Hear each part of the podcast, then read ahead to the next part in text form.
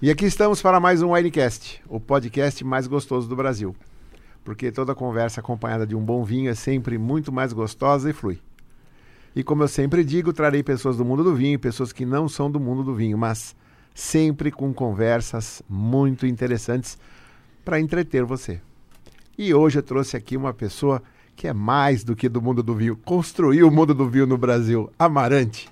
Amarante, um prazer enorme ter você aqui com a gente hoje. É, e muito obrigado pelo convite. Realmente, falar sobre vinho comigo, eu adoro falar sobre vinho. É, covardia, é beber também. É, é, covardia falar de vinho com você. pois é.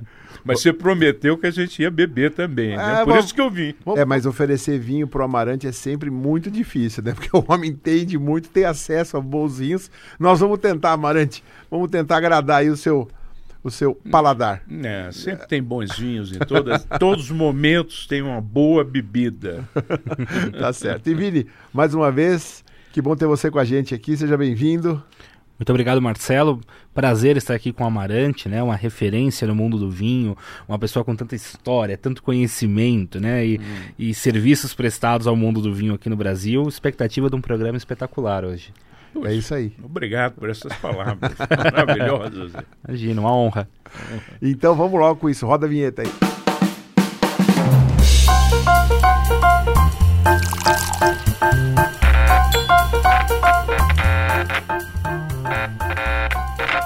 Bom, começando aqui então esse Winecast, e eu preciso começar mostrando aqui um dos filhos do Amarante, né? Esse livro o autor é o Amarante que está aqui com a gente hoje. E só para vocês entenderem quem que está comigo aqui, opa, aqui no comecinho, né, Amarante? Onde foi que eu vi? Não, foi? É mas no, fim, no, é no final é no do finalzinho, livro, é. né?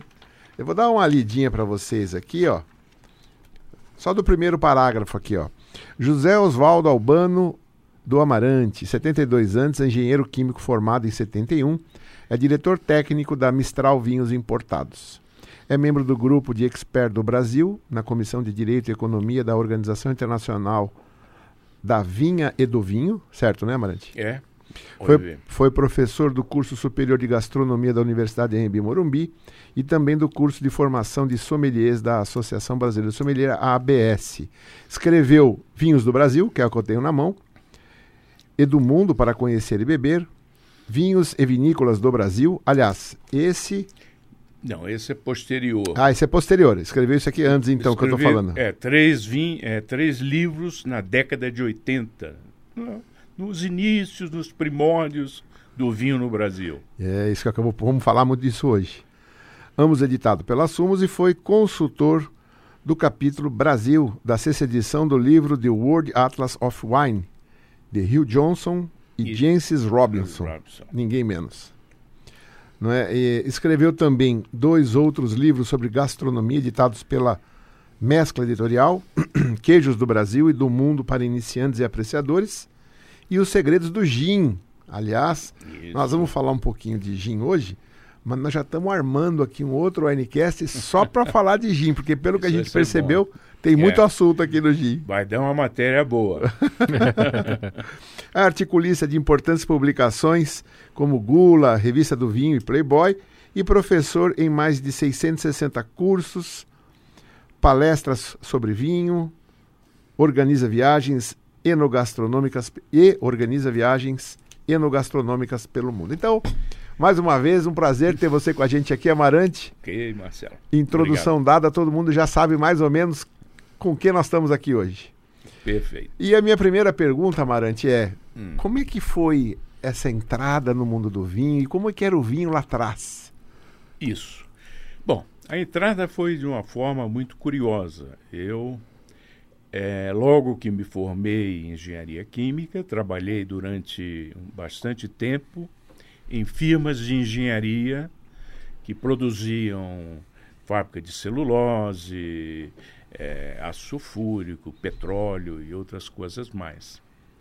Numa das viagens que fizemos para o Rio Grande do Sul, para visitar uma fábrica de celulose, a Beauregard, famosa na época, é, de noite fomos na churrascaria do Grêmio e eu sabia que naquela ocasião tinha um grande vinho brasileiro chamado Maju Tanré, que era importado por um. Ah, importado não, ele era comercializado por um saudoso e grande amigo meu, que era o Fabrício Fazano. Mas, ao sentar na mesa e pedir o vinho, eu cheguei ao garçom, eu queria uma Jutanré Rosé. Aí o garçom olhou para mim, não, jovem, é, mas Jutanré só tem tinto. Mas aí eu fiquei escandalizado. Na minha cabeça, é, todo vinho era tinto, branco ou rosado. Meu conhecimento era absurdamente pequeno. pequeno naquela época. Eu digo, poxa, tá bom. Então, tomei aquele vinho tinto, que vinho gostoso, mas uma boca que eu tinha, eu queria tomar um rosado. Estava quente com a carne. Ao voltar a São Paulo, eu digo, sabe uma coisa? Eu vou passar no supermercado aí para tirar limpo esse negócio. Hum, hum, não sei se aquele garçom me enrolou. E peguei, entrei no supermercado, peguei uma garrafa de vinho, é, comecei a ler o rótulo, virei o contrarótulo, vinho tinto fino. Fino? Que, que é isso? Então, estou lendo até hoje. Só para vocês saberem, aliás, vocês dois sabem, mas para quem não sabe, vinho fino no Brasil não é um termo de marketing, é um termo de legislação. Quer dizer que é um vinho produzido com uvas europeias, isso é, as famosas vites viníferas, que são as únicas variedades de uvas permitidas de serem usadas na Europa. Então, a partir daí, é, é um mundo que você não chega nunca ao final. Tô, tô mentindo. A gente ah, vai ler, vai estudar, ano, e, vai beber e sempre, felizmente, tem algo para aprender é. e para beber a mais. Né? E que ano que foi isso? Isso foi em 1974. Ah. Então, uh, comecei a me interessar por vinho nessa ocasião e de 74 até 1980 eu bebia vinho, mas não anotava. Mas a partir de 1981, de lá até hoje, eu tenho anotado praticamente todos os vinhos que eu degusto. Não acredito. Tem, eu anoto a data, com quem, aonde, anota é, os aspectos principais. Meu Deus. Olha, você vê que está aqui um papel. Ah! já tá, ó, o vinho que nós vamos provar já que legal. já vou anotar. Olha que ideia. Agora é precisa de disciplina, Sim, meu amigo, porque ser... você escreve no papel, depois você tem que passar para o Excel. Para isso você precisa ser muito disciplinado e eu tenho essa característica, sou muito organizado e disciplinado. Bom, a gente escolheu aqui dois vinhos para o Amarante hoje. Um é do nosso querido enólogo Marco Puyo, que criou a Dagás. Já ouviu falar do Marco Puyo? Sim, já é. Claro. E ele criou a vinícola Dagás, é uma vinícola nova dele agora. E ele está trazendo seis rótulos a público aí para vender. Nós estamos comercializando. Sei.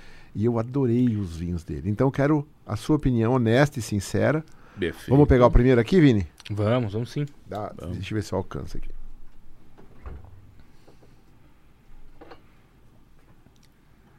Aliás, nós já tomamos um no Winecast passado. E segundo o Danilo, né? Foi o que ganhou a melhor nota, né? Foi espetacular. Então agora nós vamos ver outro, né? Esse aqui o Vini pode falar melhor do que eu aí, que ele que é mais técnico aí. Vamos lá. Esse aqui que eu tenho em mãos agora é o da Gas Cabernet Sauvignon Safra 2018 tá? É um vinho da DO do Colchagua, né? O Vale do Colchagua é um dos vales mais importantes do Chile, né? Para vinicultura. É um vale onde a Cabernet Sauvignon, mas também a Carmenera, Syrah mostram assim sua melhor expressão, né? Tanto de fruta, mas também de corpo, de estrutura. Consegue ter maturação plena um enólogo muito experiente, sabe vinificar essa uva como poucos, né? Então, expectativa de um grande vinho aqui que nós vamos provar agora. Ele fez o Close a Pauta, Quais mais ele é. fez? Então, entre as principais vinícolas que o Marco Pudio passou, ele passou na, no Chile pela Casa L'Apostoli, né, famosa pelo vinho Close a Pauta, Culver Alexander, entre outros, né? Ele teve também uma passagem pelo grupo da Olafir Rothschild na Los Vascos, que é uma vinícola muito importante, também ali predominantemente com Cabernet Sauvignon na, nessa propriedade. Ele passou também pelo grupo São Pedro Tarapacá, hoje é o segundo maior grupo vitivinícola da, do Chile. E aí no grupo São Pedro aí tem Cabo de Hornos, tem uma série de vinhos que são muito importantes, da 1865, enfim, né, Tarapacá, é, etiqueta azul da, da vinha Tarapacá, então vinhos muito importantes. Ou seja, é o cara que Sem fez dúvida. isso e agora é... fez esse. Pois é, não. Vamos ver. É um ótimo background. Background, porque o Cabe, Cabo de Hornos é de uma elegância da São Pedro. Eu sempre gostei desse vinho. Assim como o Close a Pauta também é. Sim. Bom, ganha prêmios no mundo todo, não é à toa. É, então, realmente, o currículo dele é, é, bom. é rico. e esse vinho deve ser. E deve expressar bem, porque realmente, como muito bem falado, a região de Colchagua é ótima para vinhos tintos. Fica no ao sul de Santiago, ao sul do Maipo, entre o Maipo e Curicó. Uma região muito boa para vinho tinto. Onde tem e aí, Vini, gostou? Casa Lapostoli, Vinha Montes. Perfeito. Né? Sim. Vinha Montes, inclusive, é. da Mistral, né? Um produtor ali, o Aurélio Isso. Montes, muito importante, né? Ah, perfeito. Obrigado. A mão Bom. direita não é a boa do Vini. É, eu sou canhoto, né? Então. Ele fica todo estranho, servido com a mão direita. E o mundo não foi feito para os canhotos, né? Então a gente tem que se adaptar é. aqui. Então, saúde. Bom, meu amigo, saúde. Um prazer quem... mais saúde, uma vez, Amarante. A vocês, é vocês que estão em casa. É. Bom, abram uma também para nos acompanhar.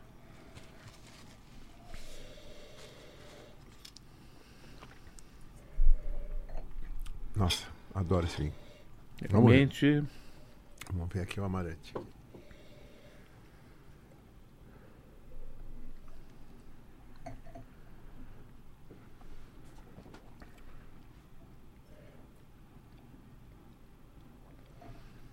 Realmente, realmente um vinho muito elegante, uhum. muito equilibrado, com muita fruta, gostoso de beber. É um vinho realmente está com bom gosto. Esse vinho é bom. É. Estava preocupado, não tem que ficar preocupado. que bom. Tem vinhos bons em todos os lugares do Sim, mundo. Tem que achar só, né? Agora, recentemente, porque quando começamos a degustar vinhos é, as cegas na década de 80 sofremos também. Mas então era onde a gente estava. Que bom que é. você emendou aí.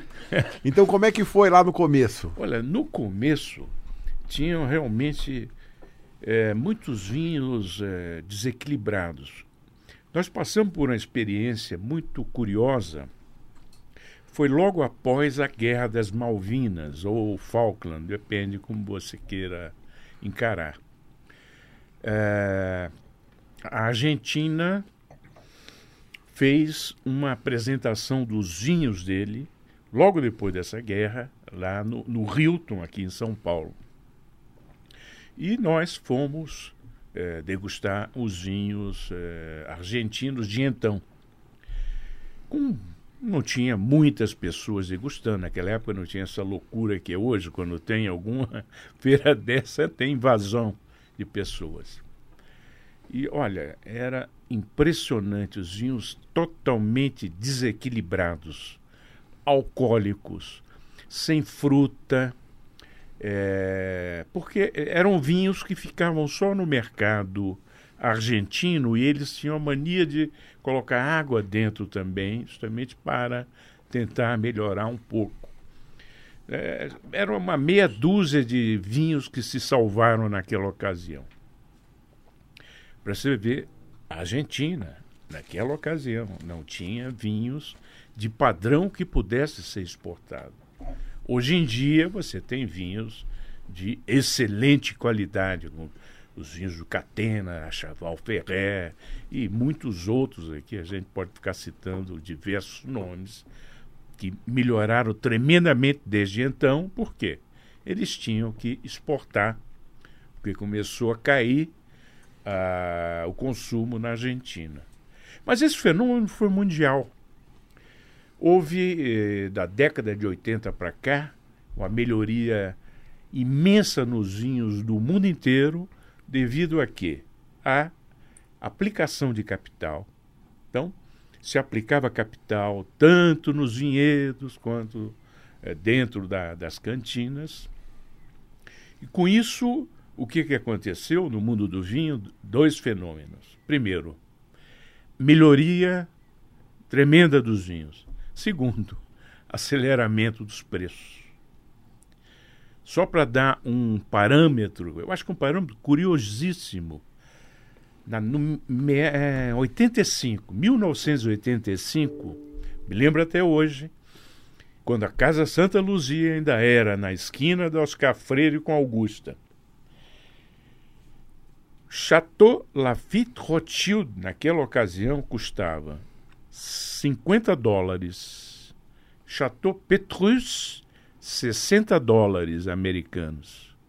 Inacreditável, né? Naquela Vai ver quanto custa hoje. É. Hoje é impraticável. O que, que aconteceu com esses grandes vinhos no mundo? O tamanho do vinhedo é o mesmo. Petrus tem 12 hectares e vai continuar tendo 12 hectares forever, para sempre. Mas o mundo todo quer beber Petrus. Só que os simples mortais como como eu, por exemplo, não dá mais para beber Petrus. Ou Isso... seja, essa, esse crescimento do vinho não ocorreu só no Brasil, né? Não, foi um fenômeno mundial e demorou, mas a China entrou também nesse negócio. Hoje, hoje esse, esse vinho que você falou que custava 60 dólares. Pois é. Hoje está quanto?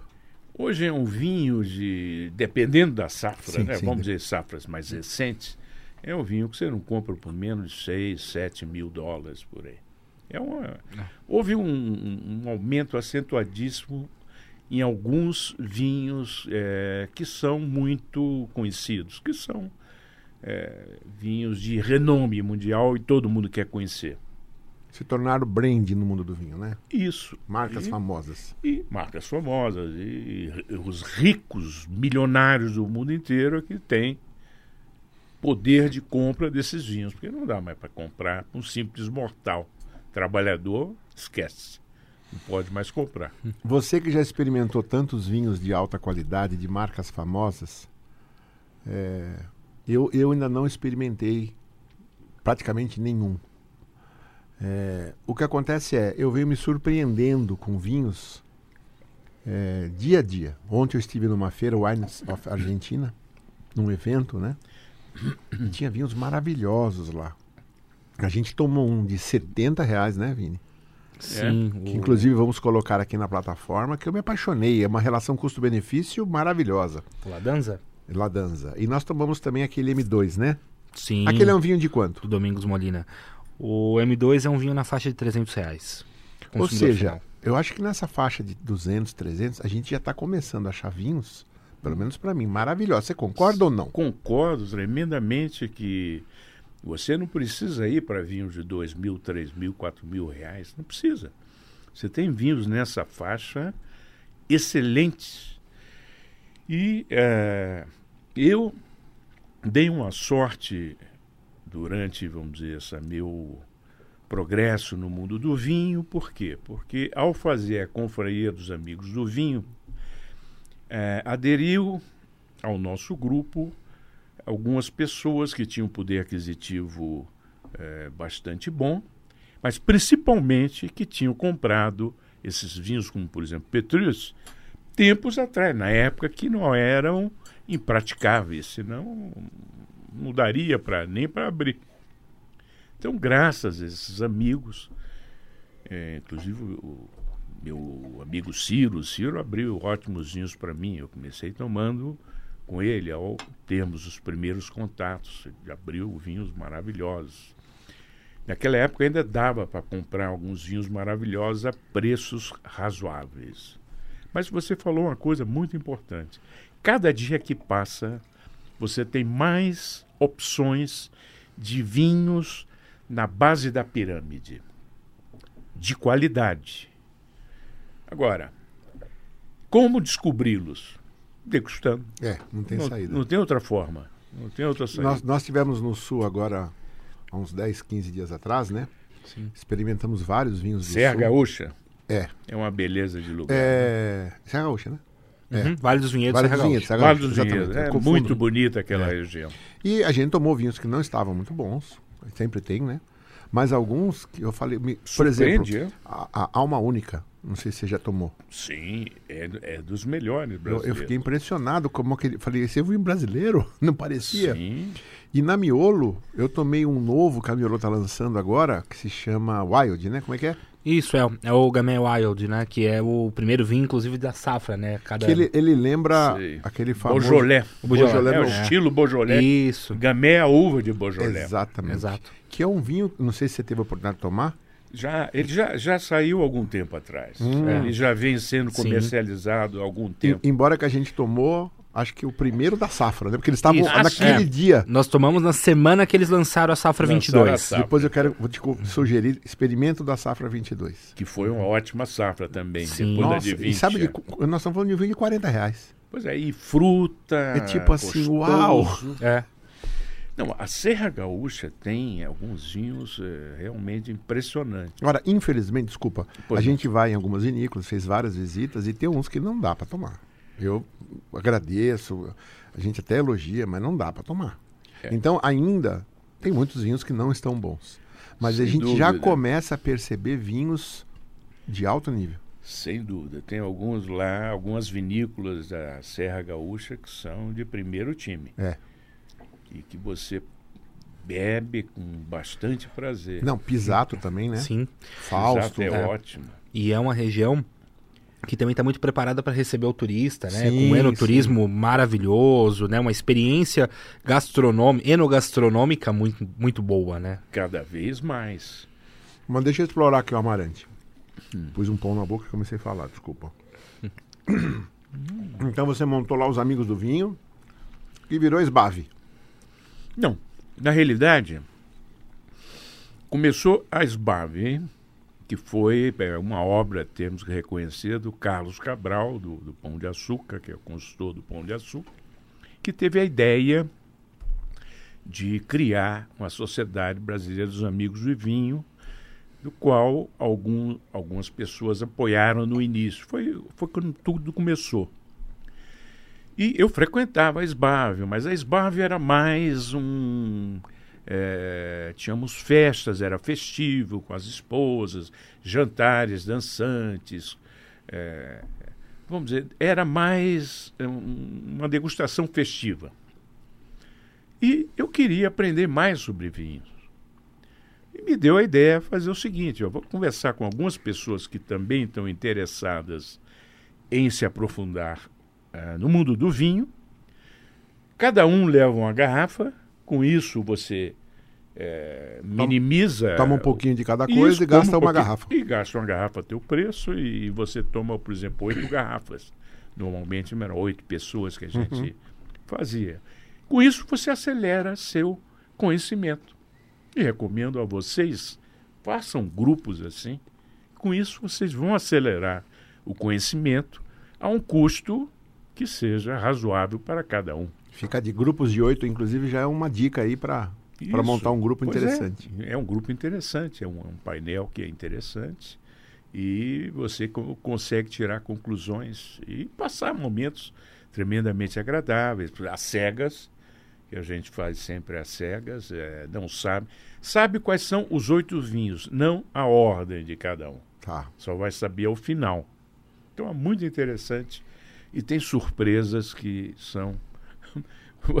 tá, tá acostumado também a passar. Você sempre Diz, se não, surpreende. Não é possível, esse vinho caríssimo é que devia ganhar. To- Toma um pau num vinho, às vezes, muito mais barato. Por isso que eu estou dizendo, É. bebam. É, a pessoa tem que beber. Não, não se impressiona com rótulo, com preço, com nome. É na boca. A boca que vai dar o diagnóstico final.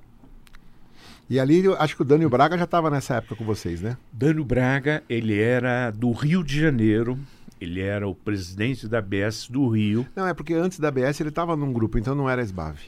Não, Ele, eu me lembro que o, Ele era do Rio de dele, Janeiro. É, ele saiu de um grupo e para montar a ABS. Isso. Então ele montou a Brest no Rio de Janeiro e a SBAV eh, começou a crescer e chegou à conclusão que tinha um pessoal da SBAV que fez uma cisão. Conheceu o Dânio Braga, o Dânio Braga sugeriu criar uma ABS São Paulo e parte de alguns da SBAV foram para a ABS. E o lançamento foi no saudoso restaurante Máximo. Apenas duas pessoas da SBAV foram convidadas, apesar de continuar na SBAV. Eles sabiam que nós íamos continuar.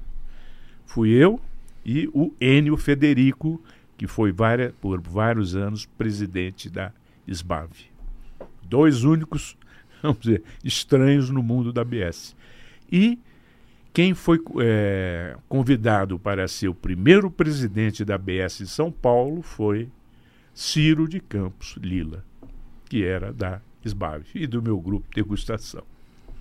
E o E Ciro, meu amigo. e, e o Ciro nessa época fazia o quê? Plantava café? Não, o, o Ciro eh, vem de uma família que o avô dele, imigrante, eh, criou uma fábrica de máquinas de torrefação de café. Ah, era máquinas. máquinas de torrefação de café. E o Ciro fez eh, engenharia mecânica na USP. E, e o que, que aconteceu? Quando o avô dele faleceu, depois de algum tempo, quando eu conheci o Ciro, era uma, foi uma coisa curiosíssima, porque o tio do Ciro era diretor industrial. O pai do Ciro era diretor financeiro.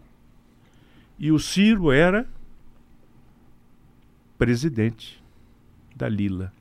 Eu nunca tinha visto, eu acho que no mundo isso é, é muito nada usual para você ver a capacidade do Ciro. É uma pessoa realmente que tem uma capacidade muito grande. Mas como é que ele entrou no mundo do vinho? Como ele entrou no mundo do vinho? O Ciro hoje é o patrão do Isso, Amarante. É o meu dono, patrão. dono da Mistral. É, ele é o sócio que tem 100% das ações. Eu tenho 0%. É, ele é meu patrão total, ele tem 100% da Mistral. E ele entrou no mundo do vinho pela SBAV. A SBAV fez um, um- uma. Como é que se diz? Houve um, uma palestra com aulas eh, no Clube Harmonia sobre vinho, onde o Ciro tomou contato com esse grupo da SBAV, ele foi lá nessas palestras e entrou no grupo da SBAV. Mas o Ciro gostava de vinho e comprava bastante vinho da Maison de Vin, que foi uma das primeiras grandes importadoras de vinho do Brasil, que um dos criadores era do meu grupo de degustação saudoso eh, Zé Rui Sampaio, que o Covid o levou a pouco, infelizmente. Mas então o Ciro comprava bastante vinho, bastante vinhos bons. E como ele entrou no mundo do vinho mesmo, surgiu uma oportunidade de comprar a Mistral. E ele pensou: olha, eu vou comprar Mistral, mas para trazer vinhos para o meu consumo. Inicialmente era essa a ideia dele. Mas, por pela própria capacidade dele e pela própria escolha, ele tem, ele é um degustador muito tarimbado. Ele realmente tem uma boca muito boa, além de tudo. Além de ter todo o tino comercial, o tino empresarial, ele é de- um bom degustador.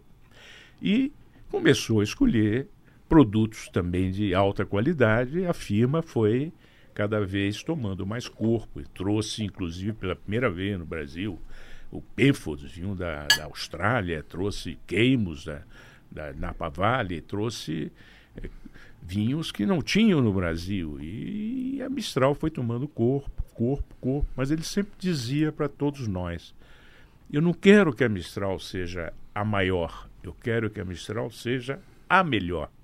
Sempre foi esse o lema que ele nos é, recomendou. E realmente podemos dizer com orgulho, apesar de, de eu trabalhar na Mistral, realmente a Mistral tem um portfólio de respeito. Sem dúvida, uma mundial. das maiores e mais consagradas e mais renomadas empresas do mundo vinho do Brasil, importadoras, né? É, de qualidade principalmente. É. Muito bem. Mas aí então, como é que o Amarante caiu para Mistral? Como é que é essa mudança?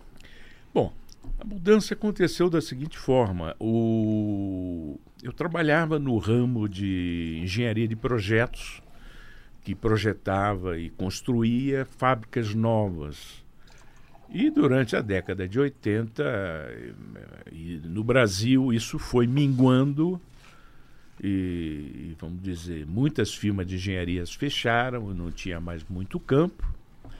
Foi quando surgiu o convite do Ciro. Sabia que nós éramos do mesmo grupo, sabia que eu gostava de vinho, conhecia vinho, já vinha estudando vinho há algum tempo, já tinha lançado três livros de vinho, já tinha feito várias viagens gastronômicas levando o grupo e me convidou para trabalhar com ele na Mistral, é, que era na Rua Rocha, era, vamos dizer, pequena. E foi assim que eu comecei no mundo do vinho. E tinha uma regra lá, viu? Se não beber em serviço, é justa causa. Então, não, pude, não pude resistir a esse convite. O, o Vini aqui passa pela mesma régua. Pois regra. É. É, Sacrifício, né? É. Pessoal, veja bem, nós dois estamos bebendo aqui, não é leite não, hein? Explica aí, Marcelo. Porque senão nós vamos passar uma vergonha. Uma né? vergonha. Não, é água de coco, uma água de coco maravilhosa. É, com suco de coco. Não é? E eu vou, depois eu vou deixar para vocês a dica aí. Quem sabe a, eles patrocinam a gente aqui, né? Pois é, quem sabe, depois dessa. Mas é boa, não é? Gostou? Maravilhosa, né? Muito interessante, muito diferente, muito boa. Muito bem. Então você começa na Mistral no final do século passado. É, janeiro de 98. No final do milênio passado. É, no final do milênio passado. Já estou desde o milênio passado na Mistral. Aí naquela época você já tinha escrito alguma coisa? Já estava já tinha, vamos dizer, escrito três livros de vinhos. Não, é, não, foi, não, foi, não foi esse? Não, esse não. Esse foi já nesse século, nesse milênio. que eu come... A primeira edição saiu em 2005 e essa quinta aí em 2018. Mas é um livro maravilhoso. É, realmente eu procurei fazer ele bastante completo. Pode contar um pouquinho pra gente do livro aqui, que o pessoal vai gostar de ouvir. Sim. Toma. Tem aqui todo Sim, um processo, tem... a degustação. É, ele na realidade, ele, vamos dizer, ele abrange diversas fases, como por exemplo, a compra e o armazenamento. E tudo começa com a compra e você tem que armazenar corretamente. Em seguida tem o serviço né, do vinho, no qual você fala em temperatura, como desarrolhar, é, arejar ou decantar, porque muita gente fala em decantar, deca, só decantar, mas é, às vezes, arejar. O vinho jovem. Não decanta. Quando, não, você não decanta, você areja. Mas usa decantadores para fazer isso. E os copos, porque parece brincadeira, mas não. O formato do copo faz uma diferença. Na década de 80 saiu um artigo da revista Decanter um mesmo vinho tinto, provado em diversos é, taças distintas, sem o pessoal saber, que estava participando do painel, e o pessoal ficou impressionado. Poxa, totalmente diferente quando disseram que era o mesmo vinho. Eu vou te falar que eu participei de uma apresentação da Riedel. Da Riedel, é. Pois é. E eles fizeram isso. E eu coloquei é... o vinho na taça. Eu coloquei. Eles me deram a garrafa, eu coloquei. E aí eu tomei o vinho 1, um, tomei o vinho 2, era outro vinho. Tomei o vinho 3, era outro vinho. Não é? É inacreditável. Falei, como pode? Isso, sabe? É como, por exemplo, o líquido cai em que posição da língua, Sim. Da boca, porque a, a, língua, em cada ponto da língua, por exemplo, nas laterais você sente mais acidez, lá no fundo mais o amargo, mais na pontinha da língua mais o adocicado. Então, tem toda uma técnica para cada um estilo de vinho. A Rido é considerada top, top do mundo em fazer taças para vinho. Aliás, ele fez também um copo para gin tônica que eu comprei fantástico. Olha, o gin tônica fica maravilhoso. Inclusive não tem nem haste, é um copo mesmo para fazer gin tônica. Tem para quem gosta de refrigerante, Coca-Cola. Tem, ele fez um para Coca-Cola. Nossa. É, tem para uísque, tem taças e copos para todos os gostos. E eu me lembro que nessa experimentação que a gente fez, tem uma taça lá que ela tem a bordinha de cima meio assim, né? Isso, que mais, é própria, mais aberta. É, que é própria é para o Pinot Noir. E para Riesling. Para É, Riesling também? também é. Eu sei que o Pinot Pinot- Noir naquela taça, ele multiplicou-se de qualidade. Pinot Noir normalmente faz mais bojudo. Ela é É. uma taça mais bojuda. Que para se for, ela é tão delicado para se formar, vamos dizer, os aromas em cima do, do líquido. Né? Enfim, Bom, aí depois tem a parte do consumo, que fala em calorias, a parte de harmonização com comida, que é muito importante. E depois eu pulei aqui uma folha. Tem várias. Depois entra na degustação propriamente dita, como degustar, é, com ficha de degustação. Então, tem o exame primeiro visual, o exame olfativo, o exame gustativo, o retroolfativo, isto é, o que fica na boca. Os grandes vinhos do mundo têm o retrogosto muito longo e de ótima qualidade. Aí que você sabe quais são os grandes vinhos do mundo. É aquele que fica minutos conversando com você ainda. conversando, com Conversando você, bem, né? Bem, e você com saudade dele, Sim. porque a taça acabou.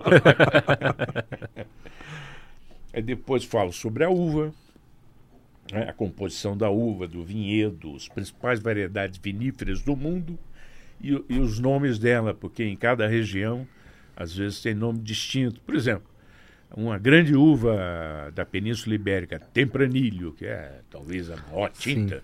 Vocês vocês dois gostam muito, eu já vi os dois fazerem assim. Tempranilho é uma maravilha. Em Portugal, no norte, é tinta roriz, no sul, aragonês. Na própria Espanha, Tempranilho é em Rioja. Se você for para Catalunha, é Ul de Lebre, olho de lebre. Se você for para Touro, é tinta de touro. Se for, se for para a Ribeira del Duero, é, é outro tipo de tinta. For para Tinta del País. É, del País. Se for lá para Valdepenhas, é Sensibel. Então, é, é a mesma variedade de uva que em cada região tem um nome diferente e, claro, um, um paladar ligeiramente distinto causado pelo terroir, que é o terroir é o local onde ele é, é produzido. Eu costumo dizer que a Tempranilha é que nem a Rua Augusta. Tem a Baixa Augusta, a Alta Augusta, depois ela vira Argentina, ela vira Europa, depois ela vira Cidade de Jardim. Não é, Vai é, mudando é a mesma rua, mas é a mesma rua, mas vai mudando de nome. É, é a. Tempranilo. Você vai andando aqui, ela é Tinta Roriz, Tempranilo. Essa foi muito curiosa. Olde, olde, Uldelebre. de Lebre. Uldelebre, é, em catalão. é muito curioso isso. Depois fala sobre o vinho, né? Composição do vinho, como é que ele é, os fatores de qualidade, quais são as classes de vinhos, vinhos especiais, a vinificação, colheita, como é produzido o vinho tinto, o vinho branco, o vinho espumante. Vamos dizer, isso tudo é uma parte inicial para a pessoa Que está querendo se aprofundar e Quer- conhecer um pouco isso, mais, né? Conhecer um pouco mais. Pois a madeira e o vinho, falo muito do carvalho, a tanuaria, maturação em barris. E também tem o panorama mundial, no qual eu dou várias estatísticas, quais são os maiores países do mundo em termos de produção, em termos de hectares. Qual o país que tem o maior vinhedo do mundo? Espanha. Os maiores hectares do mundo estão na Espanha. área plantada, né? A área plantada é a Espanha. Em produção, a briga fica. Itália e França ficam brigando ano a ano, mas sim, a área plantada é Espanha. Aí depois começa a entrar em cada país. Então, cada país tem primeiro a parte que eu falo de legislação e falo de cada região. Em cada região eu falo um pouco da legislação e digo aqueles vinhos que eu bebi e que mais me agradaram em cada país. Mas no início do livro tem é, aqueles vinhos que me marcaram. É cerca de uma centena de vinhos que por algum motivo na vida me marcaram. Por exemplo, o primeiro grande vinho brasileiro, que para mim até hoje continua sendo o melhor vinho brasileiro que eu já bebi, chama-se Velho do Museu, que foi da safra de 1971. E por que eu digo isso? Porque eu participei de uma degustação no próprio Chateau Lacave, que produzia o vinho velho do museu, na década de 80, eram oito safras, 71, 72, 73, 74, assim por diante. 71 foi, foi o primeiro ano que o velho museu foi produzido. Excepcional.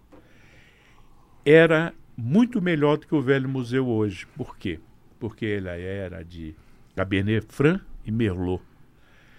Pena que a Serra Gaúcha fez para mim, meu modo de ver, essa é uma opinião pessoal, teve um erro estratégico. Ela trocou a Cabernet Franc pela Cabernet Sauvignon. Serra Gaúcha é lugar para Cabernet Franc, tem alguns Cabernet Franc deliciosos e Merlot. Não Cabernet Sauvignon. É a mesma coisa, por exemplo, Bordeaux. Bordeaux você tem a margem direita, a margem esquerda. Margem esquerda é Medoc Grave, é a terra da Cabernet Sauvignon. Já a margem direita, Pomerol, Saint-Emilion, é a terra da Merlot e Cabernet Franc. A mesma coisa aqui, por exemplo, na Serra Gaúcha, é lugar para Cabernet Franc e Merlot. Cabernet Sauvignon é lá na fronteira. Na campanha. Na campanha. Santana do Livramento. Ali sim Cabernet Sauvignon é melhor. Então, houve uma perda de qualidade de muitos vinhos, mas felizmente tem alguns Cabernet Franc que ainda são de excelente qualidade e inclusive no meu site, eu tenho um site. Fala para nós qual que é, pode falar. www.amarante traço, não underline, traço vinhos.com www.cultura.br. Nele eu falo não só de vinhos, como de queijo, como de gin. Todas as minhas degustações de gin, desde setembro de 89 até hoje, estão lá reportadas. Quem participou, a ordem de cada gin. Os queijos prediletos, os vinhos prediletos também estão lá. Tem um, é, é, um site bastante. Você completo. acha que queijo harmoniza melhor com vinho ou com gin? Ah, com vinho. Com e vinho, com né? vinho branco de forma geral. Tá. Ele vai. É, é, poucos queijos, poucos vinhos tintos combinam com. Sim. E Com outra queijo. coisa também que o Brasil está crescendo é na produção de queijo bom, né? Ah, queijo sim. Queijo Brasil tá. Vamos dizer, cada dia que passa tem queijos melhores. Houve tempos atrás é, um, um grande concurso de queijo. O primeiro grande concurso de queijo do Brasil, queijos artesanais feitos no Brasil inteiro, esse eu não participei. Mas participei do segundo. Olha, você tem cada queijo que você não acredita. O Brasil está fazendo queijos de excelente qualidade. Minas e São Paulo, então, são os dois que lideram, principalmente Minas. né? Minas tem queijos fabulosos. Tem uma, se eu puder citar um, por exemplo, um que realmente me encanta como coleção, é, talvez seja a melhor queijaria do Brasil hoje, é a Serra das Antas de Bueno Brandão, em Minas Gerais. Pelo conjunto da obra, ele tem queijos de vaca e queijos de cabra. São queijos maravilhosos. Serra das Antas é ali perto do, da, da canastra?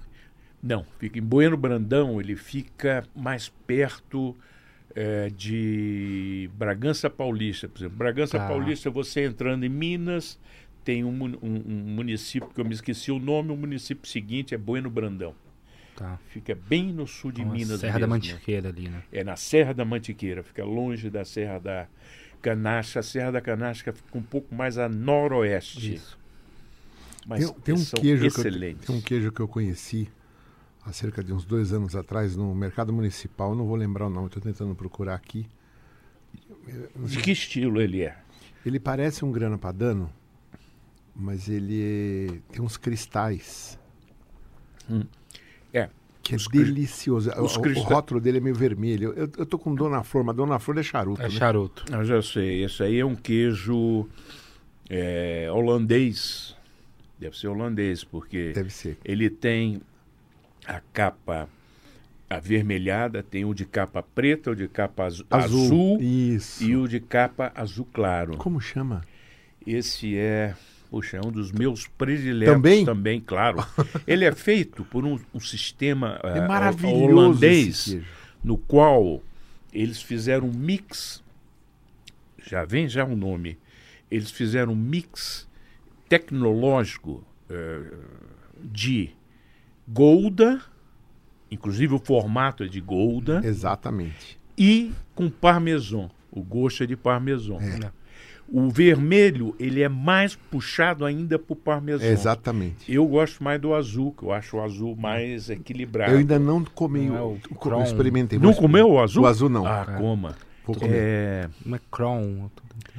Não, esse também é, é feito pelo mesmo sistema. É. Foi um sis- o instituto que é holandês que queijo. desenvolveu. É, putz, É olha, maravilhoso. a cabeça é fantástico. Deixa aí no comentário, ajuda a gente.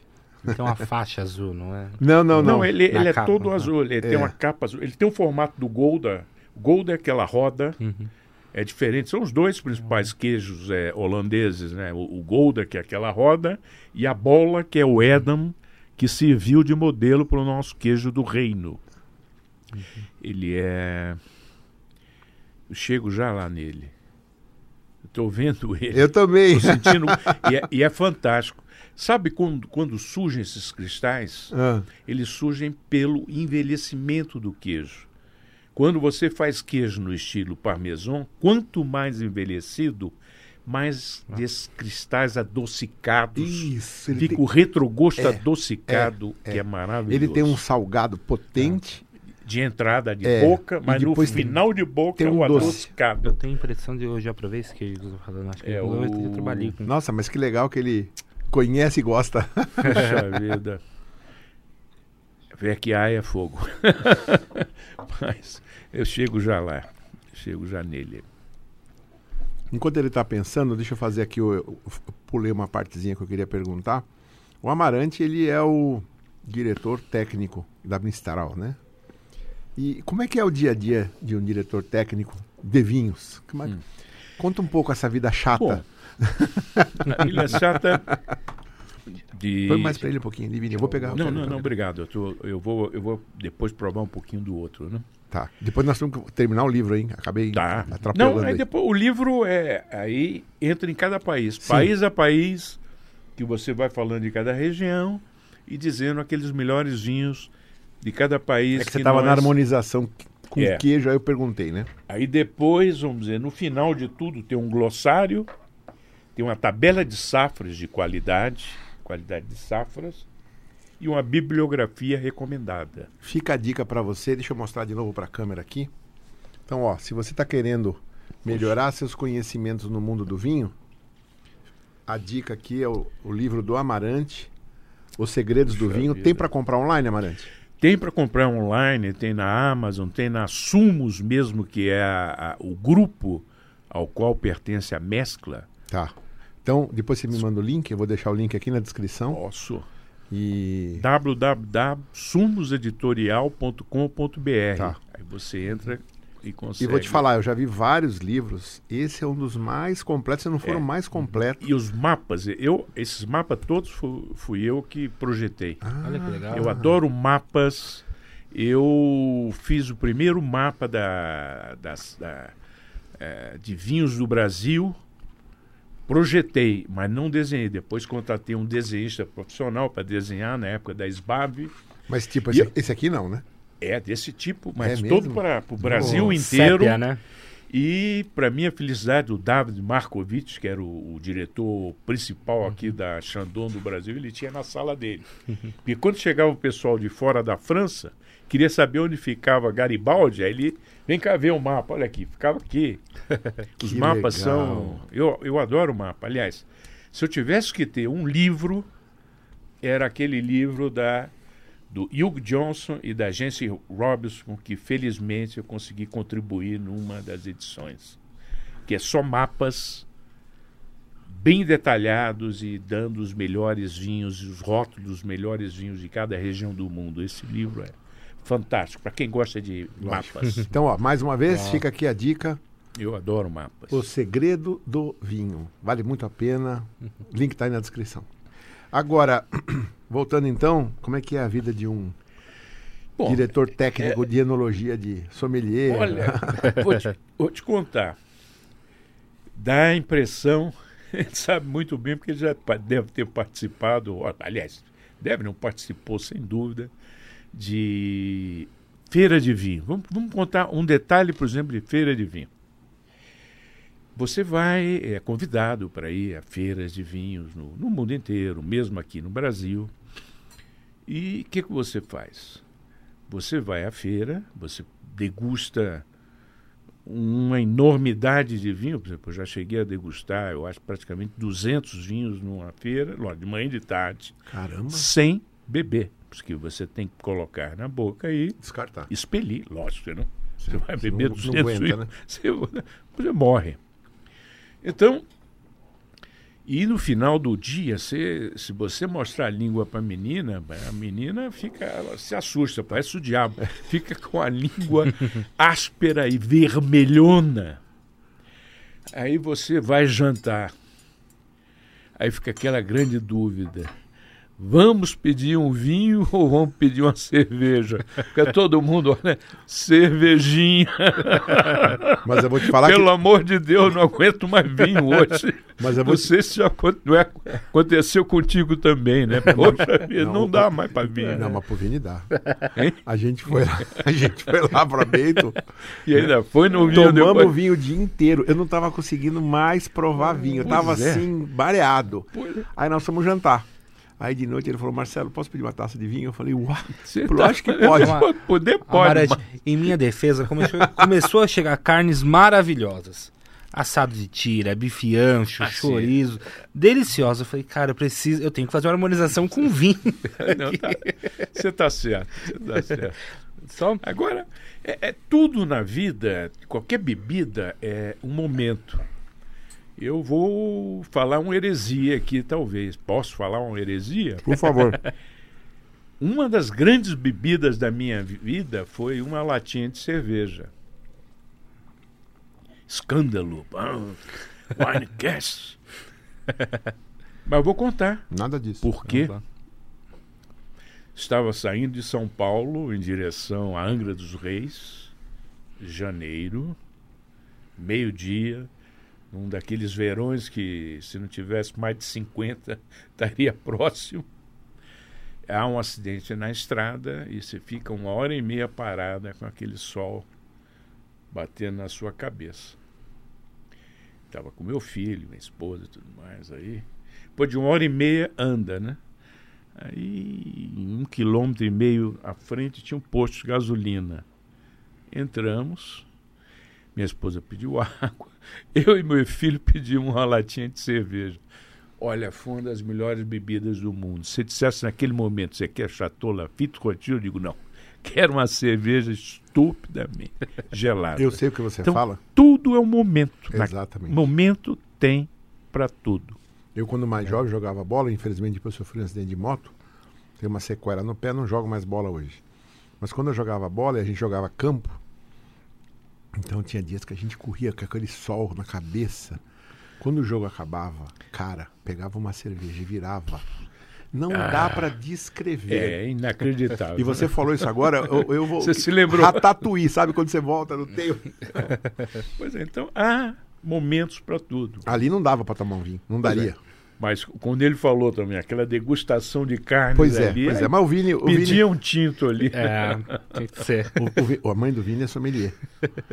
Então eu brinco que ele tomava É na sommelier mamadeira. e enólogo. é. É, Começou como sommelier, Diego. Não, não, Ele é não. enólogo. A mãe dele é Ah, sommelier. Era? Ah, não É. sabia. É?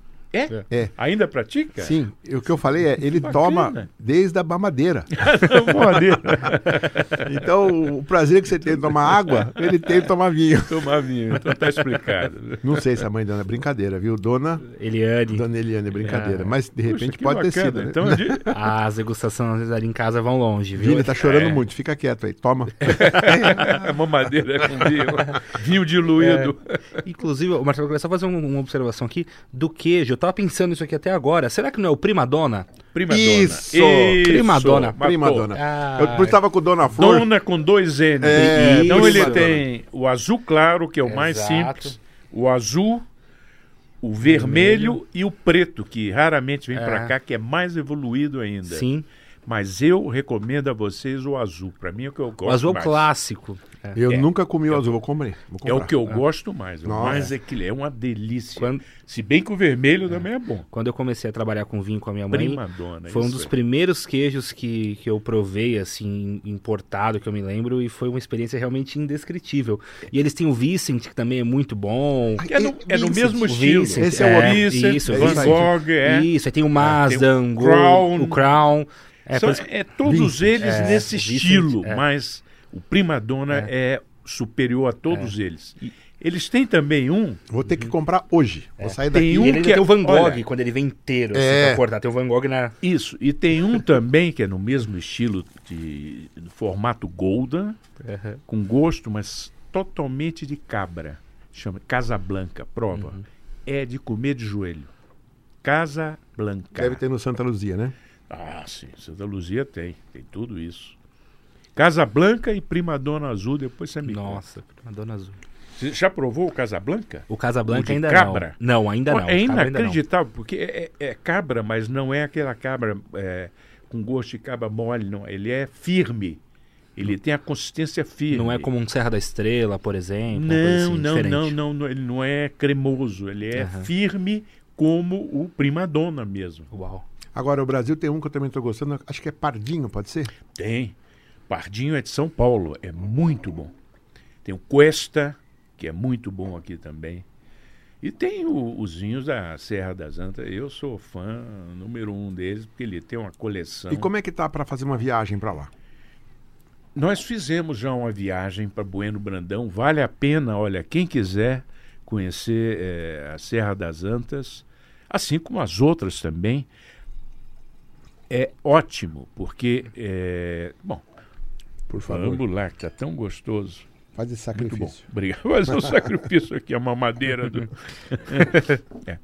E recentemente, o que que o nosso amigo o Ayrton Dianese, ele é o dono da Serra das Antas, ele é formado em engenharia aqui em São Paulo. E o Pera um pouco, pera um pouco. Serra das Antas não é uma região? não é o nome da queijaria dele, que fica em Bueno Brandão. Bueno Brandão. Fica na Serra da Mantiqueira. O que são regiões são é, Serra da Canastra, Serra do Salitre. Eu achei que Serra das Antas era uma sub-região desta não, região. não. É o nome de uma De produtora. uma, é de uma queijaria, Queijaria. De, de primeira linha. Lá você pode visitar e ao mesmo tempo ele tem agora, além de vender os queijos locais, ele tem um restaurante que funciona de final de semana. Mas aqui também em São Paulo surgiu o circuito dos queijos artesanais de São Paulo, onde tem o Pardinho, onde tem o Cuesta. Então tem um site que mostra todas essas queijarias principais Aqui artesanais. perto da região de Jundiaí, né? Dessa região. Tem de Jundiaí, tem outros mais para perto de Sorocaba, então tem dá para você, vamos dizer, fazer vários trajetos. Nós temos também um outro grupo de degustação que foi nomeado por um, um amigo meu, esse um médico amigo meu com gozador, que chama-se. É, porque nós fomos. A, a Bueno Brandão, nós todos, nosso grupo foi lá degustar. Tá? E o, o nome do grupo é. Como é que é mesmo o negócio?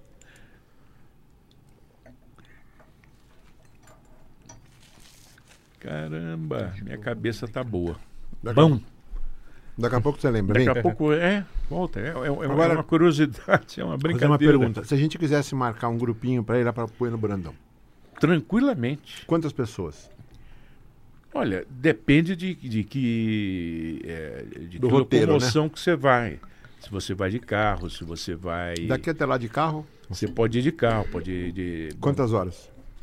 Eu não- sei porque nós fomos de helicóptero. Né? Ah, Tinha um, do grupo tinha um, um, um deles que tinha Mas Bueno helicóptero.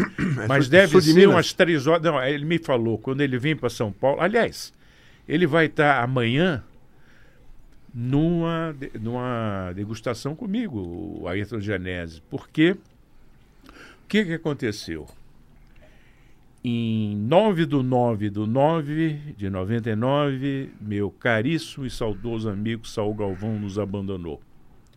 E nós criamos um grupo que se chama Confraria dos Amigos do Saul Galvão.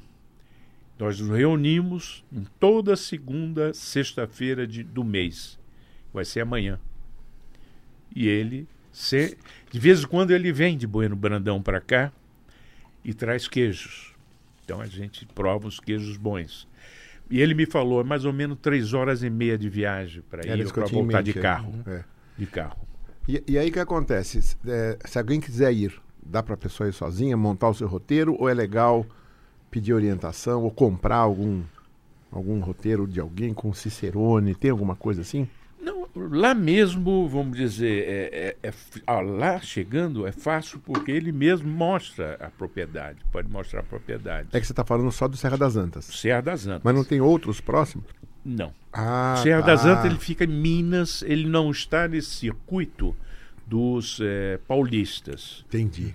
E mesmo nesse circuito do paulista, eh, eles são relativamente longe uma queijaria da outra. Então, seria o caso Não de é você ir um final de semana, por exemplo, numa, aí volta, vai noutra, volta, faz assim, Eu vai e que- volta, eu bate pensei- e volta. Não, que um não é daquele tipo Vale da- dos Vinhedos Era isso que que é tudo pertinho e você sai de uma e entra noutra. Não é assim. Tá, entendi, entendi. Então tem que marcar uma, depois marca outra e assim vai. Isso. E vale a- Aqui em São Paulo. E vale a pena ir na Serra das Antas. Vale a pena ir na Serra das Antas, vale a pena ir na, na Pardinho.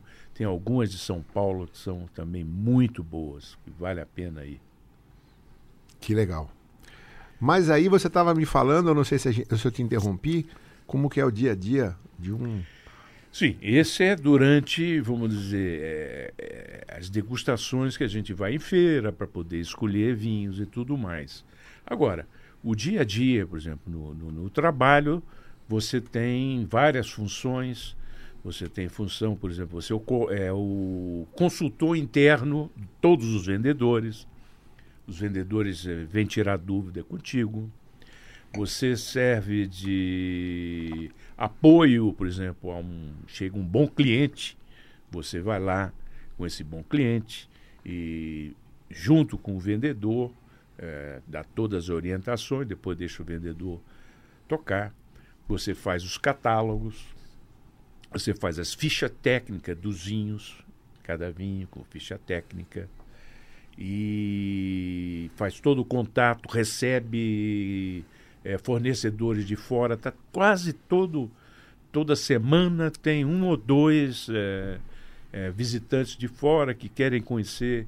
Às vezes a gente não está nem eh, necessitado, nem querendo eh, trazer mais produtores, mas por uma questão, ele se deslocou lá da França, da Itália, da Espanha, Portugal, ou do Chile, Argentina, a gente recebe e conversa com eles, dá toda a atenção. E vem gente com vinho ruim também, né? Pois é, e vem gente com vinho ruim também, mas a gente explica que, olha, não, desculpe, nessa é, região que você quer vender, nós já temos bastante, já estamos com um portfólio.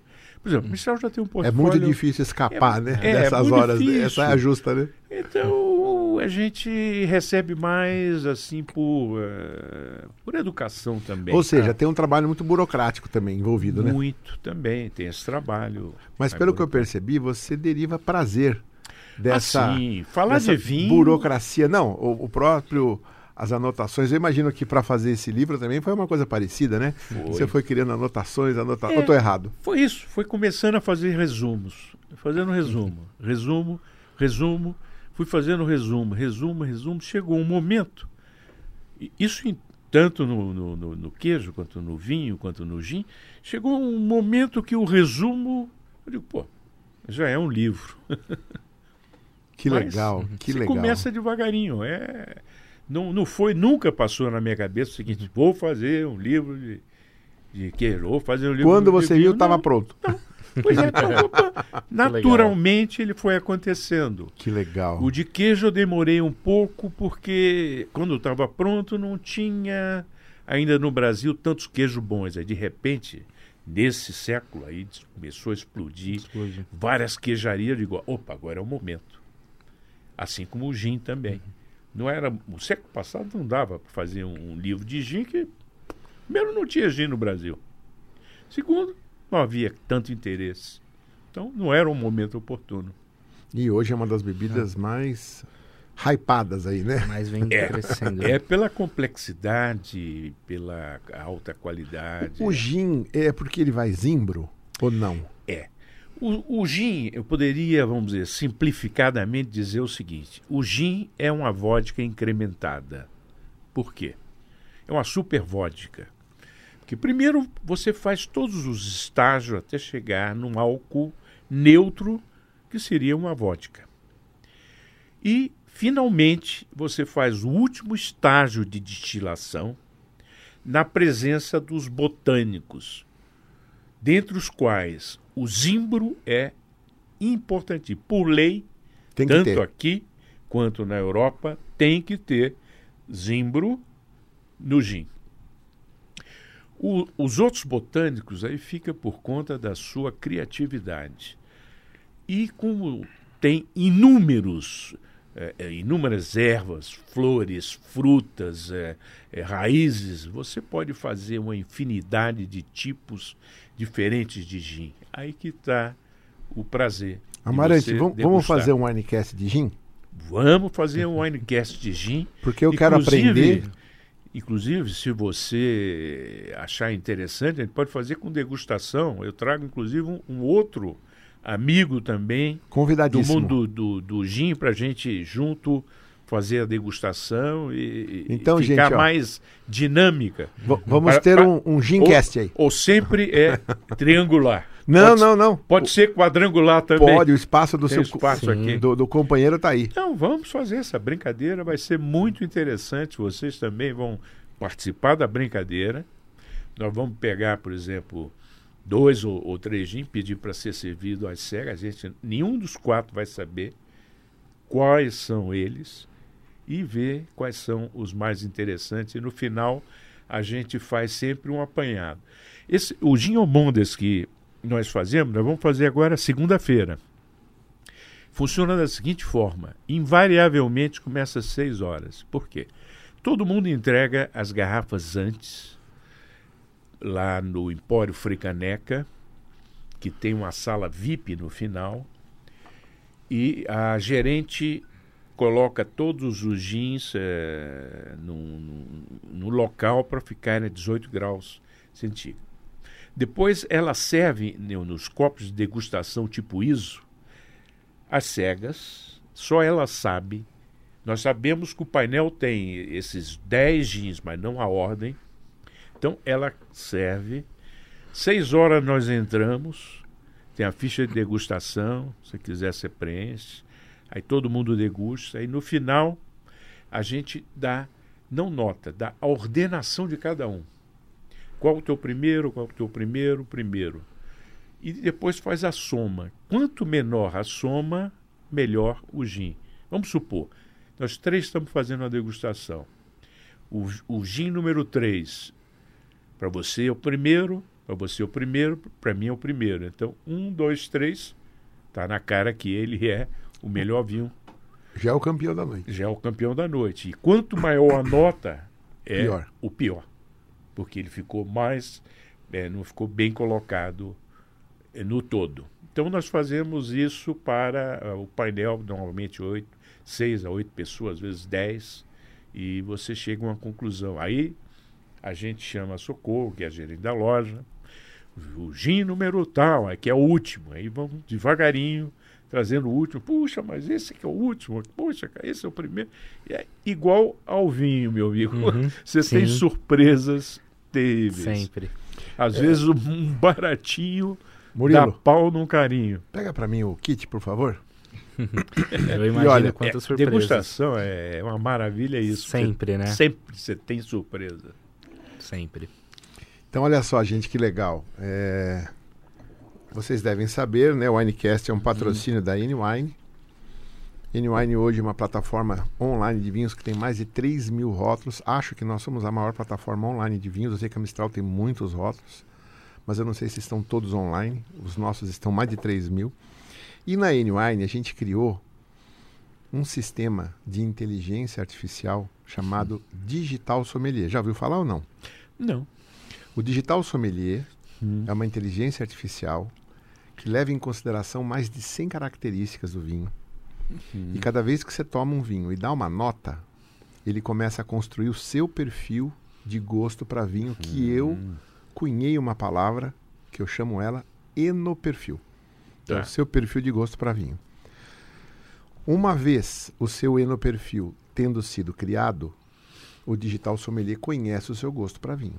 Aí você vem na plataforma da N-Wine e fala assim: ordena essa plataforma pelo meu gosto, esses 3 mil rótulos. Ele vai colocar nas primeiras posições os vinhos que você vai dar 5, depois os vinhos que você vai dar 4,5, depois os vinhos que você vai Sei. dar 4, 3,5 e assim por Entendo. diante.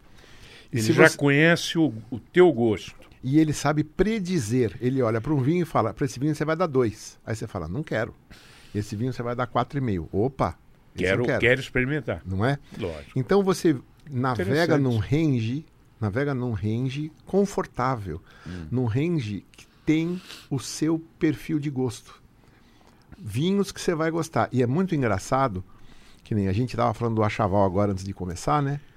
o Achaval Ferrer Cabernet Franc é um dos vinhos que eu mais gosto de tomar. É maravilhoso, Esse produtor é de primeira. né? Tá, tá tocando seu celular, quer atender? Não. Não. Aí o que aconteceu? É, Não tem nome, eu não atendo. É, aí que aconteceu? É, a gente abriu esse vinho quando ele chegou, né? Eu dei 4,5, o Vini deu 4,5, todo mundo deu nota alta. Aí a gente chegou para uma colaboradora aqui do marketing. E aí eu falei, experimenta esse vinho. Ela experimentou e fez assim, nossa, não gostei. Falei, você tá brincando.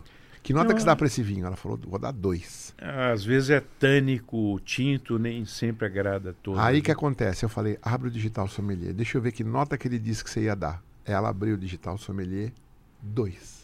É o ele- gosto dela. Ele já falava que ela ia dar dois. Então, olha que maluco, Ela não gosta de tanicidade nem muito seco, talvez. talvez. Então, só para você ver o que, que é essa inteligência Poxa, artificial. bem interessante. mesmo. Agora, para você ter o seu perfil mapeado, você precisa dar nota para 10 vinhos. Você tem que pegar 10 rótulos que estejam mapeados pelo sistema. Sei. Cada vez tem mais rótulos mapeados. E você tem que dar nota para esses vinhos. Aí você vai falar, pô, Marcelo, mas até eu fazer isso, então nós criamos o kit no perfil. O Sim. kit no perfil são 10 garrafinhas, Mini garrafinha. mini garrafinhas, né? Então de 50 ml cada.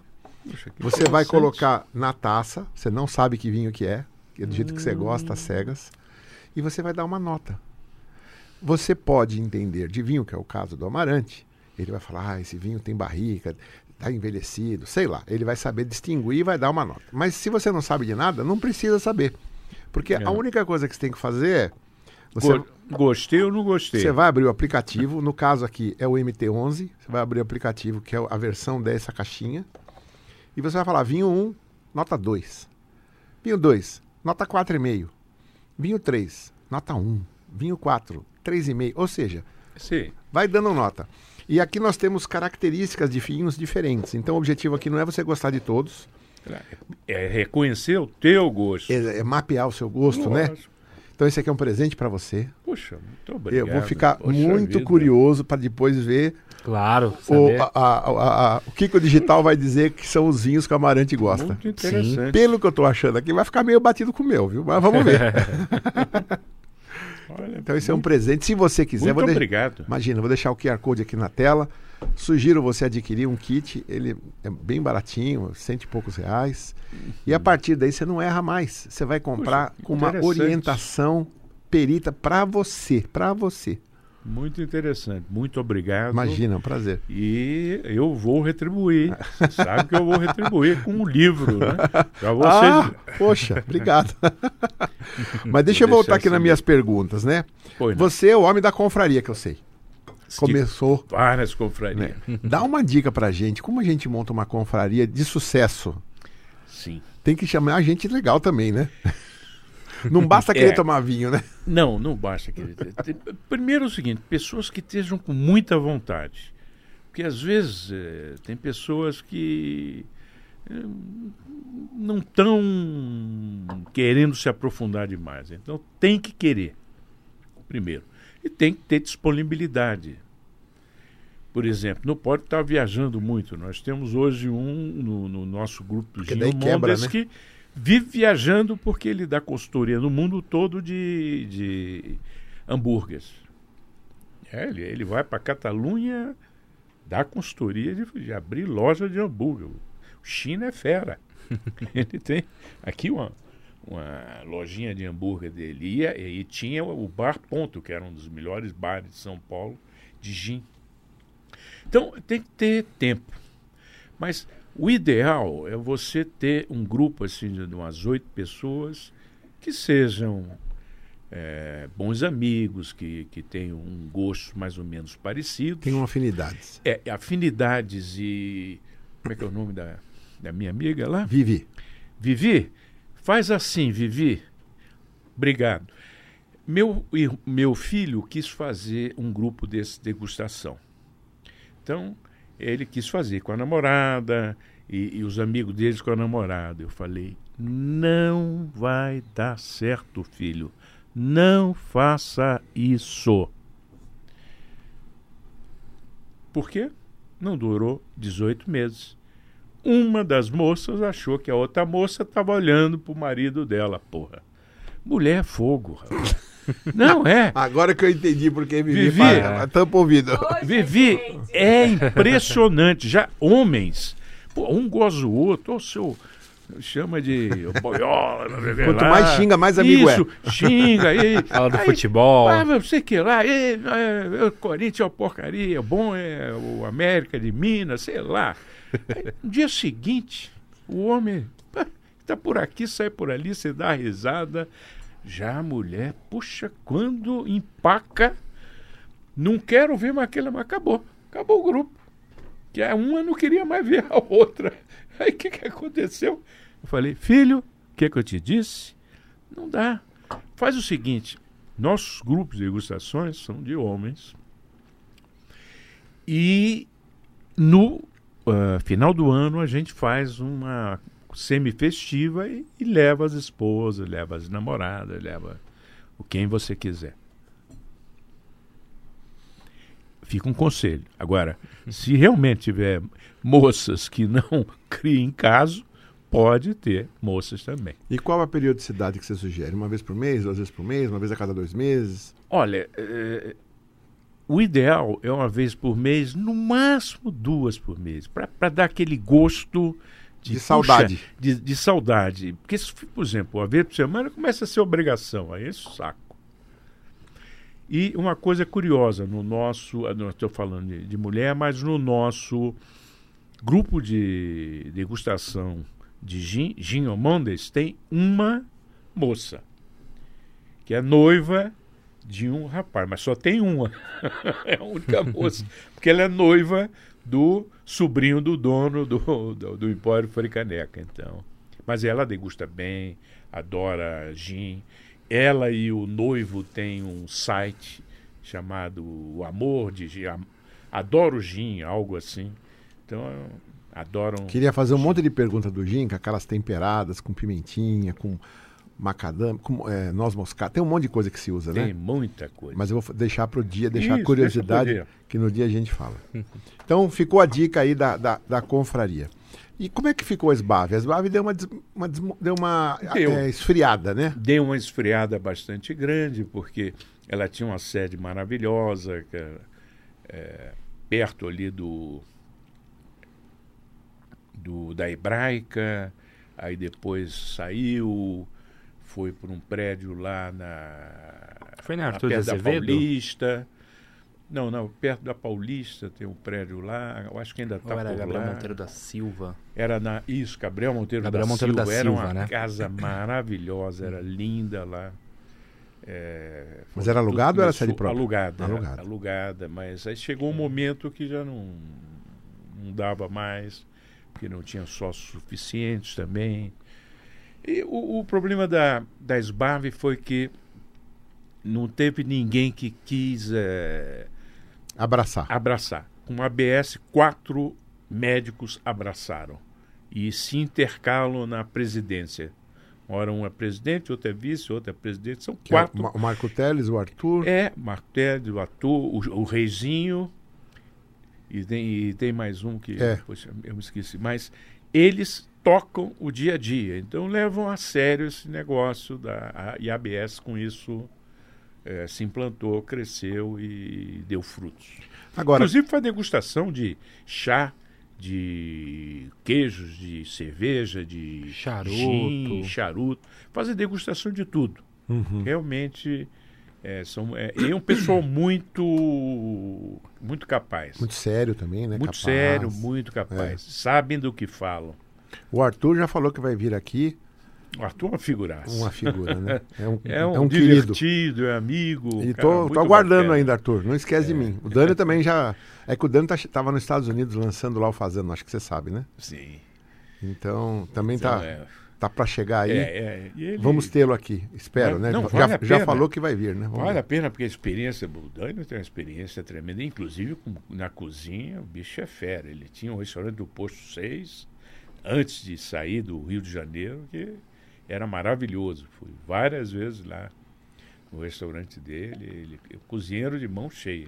Agora explica. Chefe, aliás, cozinheiro, chamar, chamar chefe cozinheiro Não, mas chefe é cozinheiro. antes de mais nada. Mas não, não, é, chefe é cozinheiro. Eu sou chefe de cozinha. É. Eu sou chefe. Mas na hora que eu tô em casa, eu sou cozinheiro. Se eu é. tivesse tocando um restaurante com outros cozinheiros, aí eu seria o chefe. Seria o chefe. Mas é. Inclusive tem uma, uma, uma, uma grande discussão sobre o tema, né? Sobre a etimologia da palavra. Porque eu me formei em chefe de cozinha. Hum. Mas na verdade eu seria chefe se eu estivesse liderando uma cozinha. Mas o nome do Entendo. curso é chefe de cozinha. É para você é. ser o líder, né? Mas na hora que você está cozinhando, você é o cozinheiro, não tem saída. É, no esquema francês, é o chefe de É, cozinha, é, é, o é. chefe. Tem depois cada um. Tem lá o sous-chefe, tem o. sous-chefe, e o cara cuida só de molho, só de Sim, sobremesa, sim, só sim. de. Cada praça que você cada fala. pra... É praça, chefe de praça. É. Não, não, é o que cuida da praça. Cuida Agora- da praça. Agora deixa eu fazer uma pergunta. Com, com esse crescimento do vinho no Brasil, Hum. não deveria ter aumentado as confrarias? O que está acontecendo? Porque parece que tinha mais antes, né? Ou não? É eu que não estou percebendo. Bom, tem bastante confraria, vamos dizer, não oficial, né? Oficiosa, de amigos. Sim. de casa, por exemplo, eu conheço vários médicos que fazem confraria nas suas casas, inclusive também eh, vão viajar juntos para provar vinhos, levando as esposas, fazendo. Tem muito. Não, mas o que eu quero dizer, e eu, a resposta que eu que eu estava buscando, não sei se ela Hum. procede, é como antes a gente não tomava tanto vinho, ficava para o momento da confraria você tomar mais vinho. Hoje, a prática de tomar vinho, dentre essas pessoas, está mais difundida. Tá? Então aí a pergunta é, como é que a gente poderia montar uma confraria para realmente dar vontade de ir lá? É, de repente, tomar vinho acima de 400 reais, não sei. Ou tomar vinho laranja, ou tomar vinho barricado. Porque normalmente se cria uma, um tema, né? Sim. É, ou, ou não. Às vezes é, é, vamos dizer, a gente À chama vontade. é à vontade. Cada um leva um tipo Tema de livre, né? É um tema livre que e é muito Ah. curioso às vezes, porque Uhum. Vem coisas- você não sim. sabe exatamente e você tem surpresas muito grandes. Então, de vez em quando é bom fazer tema Sim. livre, mas é muito interessante você fazer por Ah. Eh, regiões ou, ou por uva. Ou por estilo de ou vinho, Por estilo né? de vinho.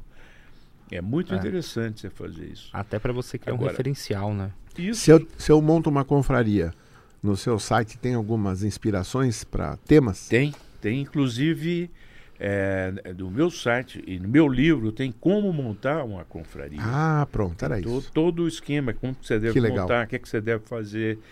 E aí você pode fazer de diversas formas. Tem, por exemplo, a confraria nossa do gin é só no lugar. Adivinho de todos os grupos que eu tenho.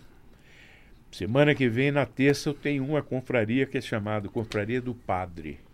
Uia, É, é uma coisa curiosa que são amigos que fizeram o caminho de Santiago certo.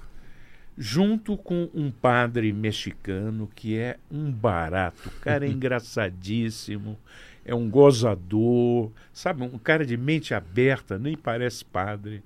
E de vez em quando vai, uma vez por ano pelo menos, ele vai nas nossas degustações. E ficou Confraria do Padre. é, é muito interessante também. Então, é, essa, assim como a minha, por exemplo, Confraria do Amarante, a gente fica rodando os restaurantes, não fica fazendo sempre no mesmo lugar. Isso é muito interessante também, porque você varia o tipo de comida. Fizemos já degustações, por exemplo, antigamente, o Salzão estava até junto no, no, no, no melhor é, restaurante japonês de São Paulo. Fizemos sushi com espumante. Puxa, foi uma degustação maravilhosa.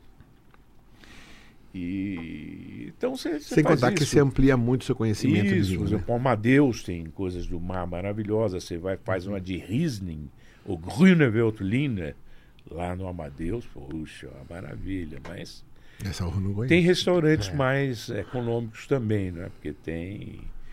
Agora, por exemplo, em algumas dessas eu sou o orientador, então. é, eu dou a sugestão de tema, mas eles escolhem os restaurantes. né? Tá. Então você É. pode ver, tem diversas formas de fazer. Aproveitando esse assunto de vinhos, né? Se eu quiser montar uma adega, o que, que você sugere? Eu chego para você e falar, Marante, estou querendo montar uma adega. Quais as dicas?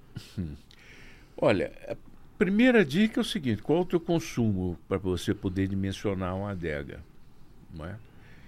Qual o teu consumo e qual o teu orçamento, mais ou menos? Porque você pode ter uma adega num recinto é, como se fosse um quarto, um quarto da empregada, um quarto que está sobrando, ou você pode ter adega tipo geladeirinhas, tá? Então, geladeiras você tem desde 25, 50, 100, 200 garrafas. Acho que mais de 200 é, não, é, não é comum. Ou você pode ter, por exemplo, montar um quarto e colocar aparelhos para climatizar. Aí você faz uma suportação, aí faz uma adega realmente muito grande. Tudo depende do teu consumo e do quanto você quer gastar com isso. Mas normalmente, vamos dizer assim, para a grande maioria das pessoas que, que moram, por exemplo, no apartamento ou que não tenha muito espaço, uma adeguinha de, de, cinco, de 100 garrafas, por exemplo, pode estar mais do que suficiente. Por exemplo, eu tenho uma para 100 garrafas. A pessoa diz, puxa, só a adega Amarante deve ser imensa. Realmente é imensa aqui. Porque eu não guardo vinho, prefiro não guardar vinho, prefiro beber. Os vinhos que eu, que eu ganho, que eu recebo, eu, eu vou bebendo. Eu não vou guardando. Eu guardo muito poucos vinhos. Então, e recomendo isso. A não ser, por exemplo, tem amigos meus que têm, por exemplo. Não, não, não vou citar nomes porque Lógico, chega os ladrões aí vão querer assaltar, mas tem amigo meu que tem adegas monstruosas de milhares e milhares de garrafas. Né? Mas É, é, um prazer também de colecionador, de, de, de querer ter os, os vinhos. Tem gente que coleciona selo, né? Tem gente que coleciona milhões de coisas, gente coleciona garrafas. Eu prefiro bebê-las. é questão de gosto. e se você fosse. Mas é, seguindo a sua linha, então, primeiro decidir o tamanho, né? Mas é, se a gente fosse fazer uma composição de vinhos ali para uma pessoa normal, padrão. Hum. Brancos e tintos, rosés também, espumante. Rosé também, espumante também, sobremesa também. Então você faria, é, é claro, o, talvez a grande maioria é tinto, né? É depois o, o branco, menos é, rosados, é, equilibrado com espumante, menos tudo mesmo sobremesa, muito pouco de sobremesa. Né? Olha, estou criando aqui uma coisa de cabeça aqui agora. Vê se você concorda comigo. Bota percentual aí. É, se eu tiver uma adega de 30 vinhos, vai. 30 garrafas. Eu estou colocando quatro espumantes, dois fortificados. Vou colocar aqui uns, uns 10 brancos. O fortificado, inclusive, você pode até guardar fora de adega. Ah, em verdade. Pé, é. Você não precisa colocar em adega, a não ser, por exemplo, o Rerezo, o Fino e o, e o Manzanilla, que justificam, mas, Sim. por exemplo, Porto, Madeira, Madeira, esses aí você deixa até em pé fora. Então, ó, estou é. fazendo uma mudança aqui, ó. Então vamos colocar aqui, ó, quatro espumantes, oito brancos. Vou colocar aqui 8, 4, 12. Ih, já, tá, já encheu já. É, tem que ser tem, menos. tem, ro tem, rosado ainda. É, vou é. colocar dois rosés aqui. Vou ter, que, vou ter que tirar do branco. Se eu quisesse colocar aqui uns 15 tintos para colocar dois fortificados, 32 vinhos. Não, tem sobremesa é. ainda. O que, que é. você colocaria de sobremesa além do fortificado? Um, um colheita tardia? Um solterno. Seria um solterno, um, ou, por exemplo, um, um tocai. Um tocai. É. Ou o meu preferido dos vinhos de sobremesa não é nem solterno nem tocai.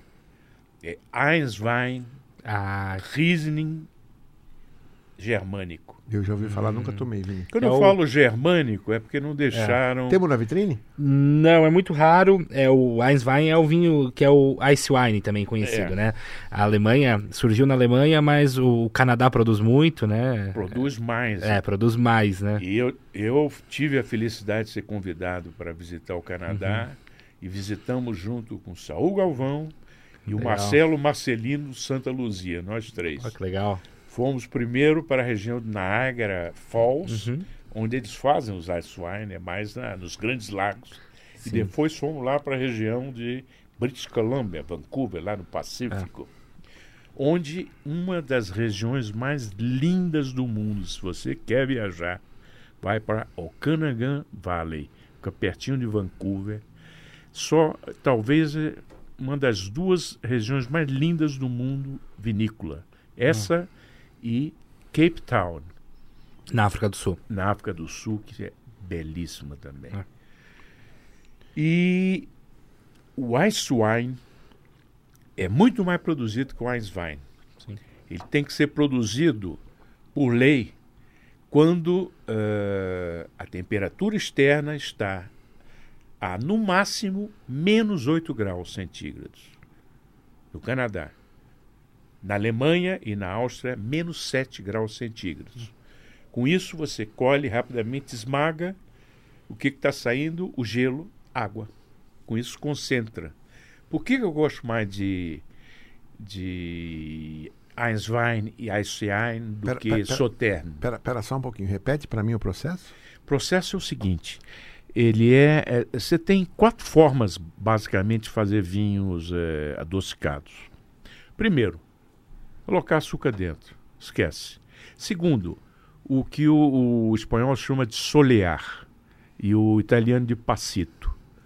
Você colher uh, os cachos e deixar em estrados de, de. Como o Amarone é feito? Uma forma. Do, o Amarone Isso. é parcialmente feito dessa forma.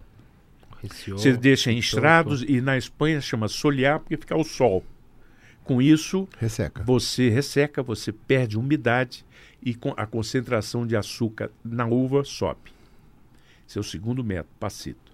O terceiro é o método de é, botritização, que é o método que faz o Soterne, que é a botrite cinérea, é, Os ela ataca. assim, né? A botrite cinérea acontece em certas condições é, climáticas, isto é, quando começa uma, ma- em certas regiões começa a manhã muito nevoeiro, muito fria e chega por volta de meio-dia sai o sol.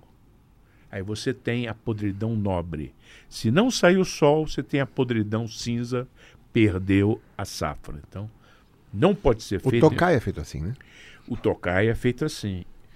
Inclusive, o Soterne, ele se mirou no Tokai. O Tokai, ele começou a fazer esse tipo de processo usando três variedades de uva.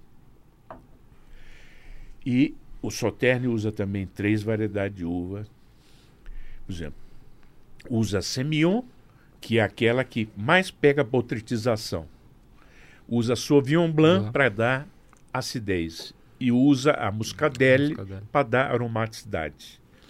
Já o Tokai usa Furmint, no sentido da Semillon, é a que pega a botritização. Usa a Raslavelu, que é a que tem o sentido da Sauvignon Blanc, entra com acidez. E usa o Moscatel Tonel, que dá a aromaticidade. Já o Weißwein não, é feito de uma uva só. E como é feito o processo do Weißwein? Ele não sofre aquela botritização. A botritização, o que, que ela faz? A botrites se instala na casca da uva, fica aquele aspecto de sujeira, eh, de poeira em cima da, da casca. Ela ataca a casca, ela entra dentro do, do, Do bago. bago, eh, consu- ah, ah, resseca o bago e com isso gera uma quantidade de glicerina muito grande. Então, ao você beber um soté, um botritizado, você sente muito mais densidade, você sente essa ah, glicerina. Glicerina é um álcool superior, ou glicerol também pode ser chamado. É bem denso, é bem. E tem aquele aroma típico de botritizado. Já o Weißwein, o Weißwein é feito de uma forma distinta.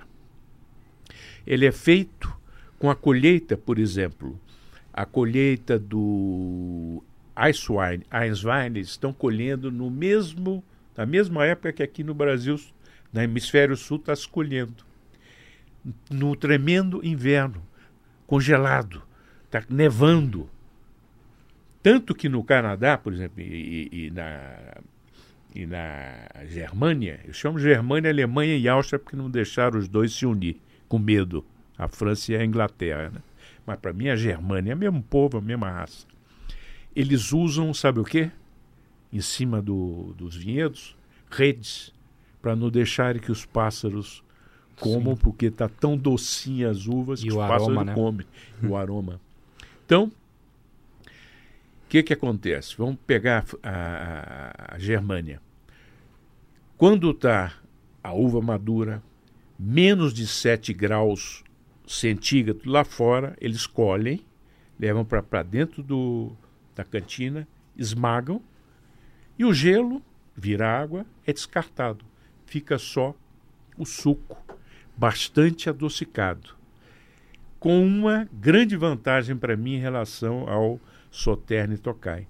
Muito mais ácido. Eu gosto de acidez. Gosto de acidez em vinho. Por que, que eu gosto de Riesling? Por que, que eu gosto de. Se o vinho não tiver acidez, por exemplo, tem alguns vinhos é, primitivos, por exemplo, da Puglia, pelo amor de Deus, 15, 16% de álcool e quase nenhuma acidez. É um vinho que você dá um gole e não dá vontade de dar mais outro gole. Eu. Entende? Por isso que eu gosto de Eiswein. Perfeito. E aqui, só uma curiosidade, Marcelo. Perfeito. Foi uma ilustração aí maravilhosa do processo e, para quem nunca ouviu falar, certamente aqui tivemos uma aula sobre o processo. E qual o teu gosto agora? Eu fiquei Não. curioso. Qual que você gosta mais de Soter? Olha, eu gosto muito de Solter. Espera um pouco, Vini. Que eu, precisamos tomar esse vinho É. aqui. E eu queria até não, não, mas eu quero, eu quero ver sua explicação. Mas Tá. vamos lá. Não, e eu queria até falar que no Brasil nós temos um Ice Wine brasileiro, da Pericó. Ah, Tem, é? Que, é, que é, inclusive, tinto. É, da, de Santa Catarina, que é elaborado com Cabernet Sauvignon. Só que o Ice Wine da Pericó não sai todos os anos, porque tem que ter as condições climáticas ideais para que ele possa ser Isso. produzido. E nem todos os anos em São Joaquim você tem a temperatura Isso. suficiente para elaborar esse este Ice Wine. Eu conheço o proprietário, o cara é ótimo. Seu Vander, É, da Maui, né? Ah, esse, Esse, é seu, esse aqui, esse aqui. ah, esse aqui? Não, ele realmente é, ele ganha dinheiro é com, a, com confecção. É, Kamaui, né? Que é, Maui. Saúde. Isso, saúde. Agora eu tô curioso para saber o- o seu, o seu parecer desse aqui.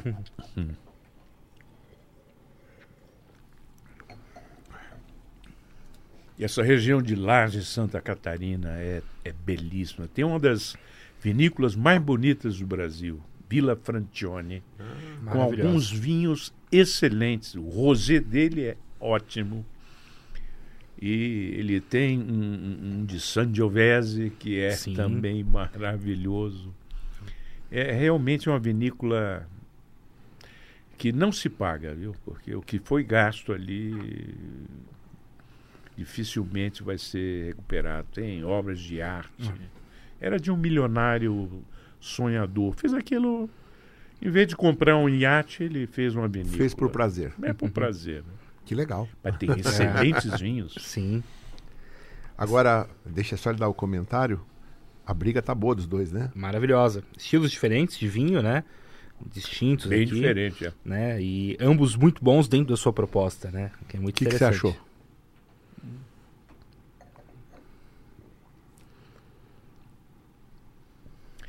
Tá aí.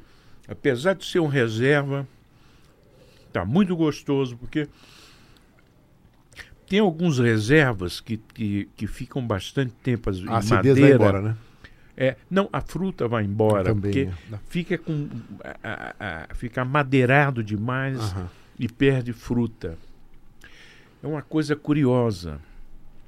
Por exemplo, um dos grandes Riojas eh, que existe, que é feito por La Rioja Alta, que é Hum. de um de um outro importador, mas ele tem dois vinhos, por exemplo. Ele tem o vinho 890, que é o top dele, e tem o 904, que é o segundo.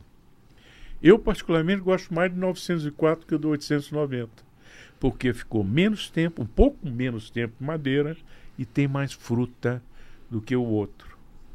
Então, o- a madeira, ela é, é perigosa, ela ajuda.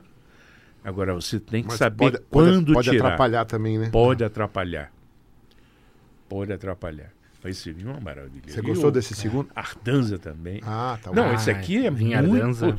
Você gostou Qualidade e preço do Ardanza É. ô, Esse você gostou? muito bom também. Puxa, que bom, Vini. Acertamos. Legal. Todos dois, É. pô. Não, ho- hoje em dia, é, você pegar realmente uma azurrapa, são poucos. A grande maioria são vinhos é, gostosos, decentes. Aí você tem que ver E- qualidade e preço, não é isso? E- Exato, e aqui a gente tem um produtor muito tradicional, né? Que é o Miguel Torres, um dos produtores mais prestigiados Sim, e aclamados do mundo. Isso, Né? da Catalunha ele é o top da Catalunha. Ele é o top da lá. Catalunha. Tem projetos importantes no Chile também, Sim, né? Com, é. com, com vinhos de muita... Estive lá. No... É, aliás, ele é que é, remodelou os vinhos brancos do Chile. Foi o Miguel Torres. Foi a primeira Sim. vez que ele fez é, fermentação com refrigeração de vinho branco. Foi ele Ah. no Chile. E em Santiago ele tem um, um, um- um barzinho onde você vai lá é, fazer. Como é que se diz? É um barravan. Ficava perto do meu hotel na última vez que Legal. eu estive lá. Comia-se muito bem, bebia-se maravilhosamente bem. Miguel Torres. Fantástico. Vini, Fantástico. é, nós estamos falando de um vinho de quanto esse segundo aí? Tá. Bom, esse é um, é um vinho que o, o parceiro que vende ele na plataforma tá dando um super desconto para esse vinho, 35% de desconto para o associado, tá? Então, ele é um vinho em torno de 270 reais para quem não é associado, mas o associado com esse desconto adquire esse vinho por 187 reais. Nossa. Então, você pegar um reserva, né, um Rioja reserva, é, com toda essa tipicidade, com toda essa estrutura, de um produtor realmente. desse porte, é muito difícil. realmente. E, é. e aí eu vou deixar uma dica para você. Associe-se ao N Wine Club. Clube de vinhos inteligente, onde você vai só comprar vinhos que você irá gostar e vai pagar menos 35% de desconto para o associado. Então, estou deixando aqui o QR Code para você cair na página e conhecer um pouquinho melhor como é que funciona. Você vai ver eu falando lá, dá um play lá no meu vídeo que eu vou te explicar direitinho lá na página do N Wine Club. Mas eu te cortei. Você estava falando, ele estava no Botritz, aí eu falei, serve vinho para nós aí. É. Olha, é, eu, eu, eu gosto muito de, de, de Ice Wine, eu acho um vinho espetacular, mas talvez eu não tenha tantas experiências assim de ter provado Ice Wines como, obviamente, o, o Amarante tem, ao ponto de dizer que seja o meu vinho de sobremesa Predileto. predileto. Nesse sentido, o que eu mais provei foi o Solterno. E aí talvez até por isso tenha essa predileção, mas amo Tokai, é, Tá, acho Tokai também é es- espetacular, acho um vinho realmente inesquecível. Mas nessa questão aí eu fico com o Solterno, talvez por ter uma maior familiaridade e, e realmente são vinhos assim que em ocasiões em que eu provei sempre me, me marcaram muito. Mas é sempre uma experiência. Você provar um vinho desse é, é sempre sim. uma aula, né? De você Ah, entender é. o processo. O processo está sempre muito bem evidenciado ali. É, é um vinho com um aroma único, que perfuma o local quando você Sim. o abre. E é de uma sutileza, de uma É. delicadeza que é indescritível. Ah, e o valor dele é inexplicável, realmente. O rendimento é É baixíssimo. baixíssimo e é uma experiência que tem que ser experimentada. A gente encontra Exato. aqui para comprar? encontra, encontra inclusive, por exemplo, o mais famoso do Sauternes é o Chateau de Quem, Sim. que é um Nós estamos falando de vinho de quanto? hein? Chateau de Quem. Ah, o quem é. Olha isso Três aí. pau? Mais. Pode Ah, ser, pode ser até É, mais, ser até dependendo mais, da safra. é, dependendo da safra. E ele, É. por ter bastante açúcar e acidez, ele É. tem uma longevidade absurda. Absurda. O, o Iken é um dos seis vinhos que são do- dos Premier Grand Cru Classé de Bordeaux desde a da, da lista de 1855 que se mantém até hoje. Hoje o enólogo do Iken é o Pierre Lurton, que é um dos principais enólogos do mundo, né? Também enólogo do Chateau Cheval Sim. Blanc. Ele tem o seu próprio projeto pessoal que é o Chateau Marjose, que inclusive nós temos aqui na plataforma. Você sabe que ele namora uma brasileira, Sim, sabia? A Forbes. a jornalista a Alexandra jornalista Forbes. E Alexandra ele Forbes. e a minha amiga Forbes, minha É. amiga, tiveram degustando gin conosco no Gin on Mondays. Uau, que É. privilégio, Isso- hein? é, e depois ela fez uma matéria na revista, é, inclusive, e, e no final nós fomos almoçar, a jantar é, no restaurante lá do, do, do próprio dono do, do Empório Fricané, que é em frente ao North Grill. Ele Uhum. tem um- uma carne ótima. Ele foi junto e levou o Chateau Major É, uma, de, do 2018. É. Poxa, então foi uma beleza comer a carne com aquele com aquele vinho. Bordeaux dele, Sim. da, da propriedade dele mesmo. Sim, Essa ele mora lá, né? Dele. O Lurton, é ele e a E a- namorada E a brasileira. Ale Forbes. Ale Forbes. Uma das maiores emoções da minha vida foi provar um Chateau de Quem com, com o Pierre Lurton. E ele explicando. É. e ele explica- ele explicando- aí- não, aí realmente. É, é- Quando foi? Ah, foi no, foi no Cor Gastronomia, que é um restaurante no qual fui sommelier por um, por um período. E tinham várias safras, então tinha 75, Putz, 82, 75 é 70. maravilhosa. O 75 foi uma experiência. É daqueles Top. vinhos assim, de você provar Putz, e, Chorar. e chorar, né? É, E- emoção. e naquele, naquele momento ali eu estava fazendo o serviço do vinho naquela degustação para alguns poucos convidados, né? Putz. Mas ele fez questão que eu provasse todos os vinhos. E no final Não, tive ali Ele é muito educado, muito, muito, muito, ac- gente muito acessível É. e, e de uma elegância assim. E, e no final ele só falou se you em Bordeaux. Eu falei, poxa, quem dera, né? Adoraria um dia eu poder te encontrar lá. Mas é. foi uma experiência realmente indescritível. E, e o Pierre também tem projetos de consultoria no mundo inteiro, né? Então é um enólogo muito. Não, o cara é respeitadíssimo e simples. E, aliás, como quase toda pessoa que sabe muito é, simples. é. Se o cara é muito metido, desconfia que é, é conversa fiada. Em geral, é mais, é, é. Em geral é assim. Agora, Desses vinhos de grandes nomes aí, né? Grandes marcas, qual o seu preferido? Olha, Se eu pudesse falar assim, posso Tem- falar tem- um. É, é difícil porque tem milhões de, de, características. era né? de, de vinhos tops. Vamos supor. Se você tivesse. eh, Pergunta para mim, qual um dos três melhores vinhos tintos do mundo, na sua opinião? Eu não poderia deixar de dizer Vega Sicília. Explico por quê. Eu, ao longo desses anos todos, tive a oportunidade de provar mais de 100 Vega Sicílias. Nenhum deles decepcionante, nenhum deles com buchonê, com problema de buchon, porque eles pagam um sistema de eh, duplo, dupla checagem para não ter buchonê. Da rolha, né? É, e ao mesmo tempo eles já vêm produzindo vinhos. Eu, eu, eu, eu bebo do Vega Sicília desde a, o mágico mais antigo foi 62. Todo ano eles são maravilhosos. Até o Valbuena, que é o segundo vinho deles, em algumas ocasiões, alguns Valbuena ganham até do Vega Sicília por ter mais fruta, por estarem mais agradáveis. É, é, é uma vinícola que para mim estaria entre as três, as cinco melhores do mundo, sem sombra de dúvida, por consistência ao longo de todos esses séculos. Ele tem outro ponto que ele é diferente de quase todas, principalmente todos os Bordeaux. Bordeaux, praticamente, ele sai para o mercado no segundo, terceiro ano. O Vega Sicília nunca sai antes de 11, 12, 13 anos. Quando ele coloca no mercado, o vinho está pronto para ser bebido. O Bordeaux nunca. Bordeaux, se você comprar um de 2, 13 anos e abrir, é o que nós chamamos infanticídio. Você matou o vinho. O vinho ainda não está, ainda nem desabrochou, nem começou a, a, a se equilibrar, a perder tanicidade, a ganhar complexidade. Você vai abrir, perdeu o vinho. Então ele tem essa grande vantagem.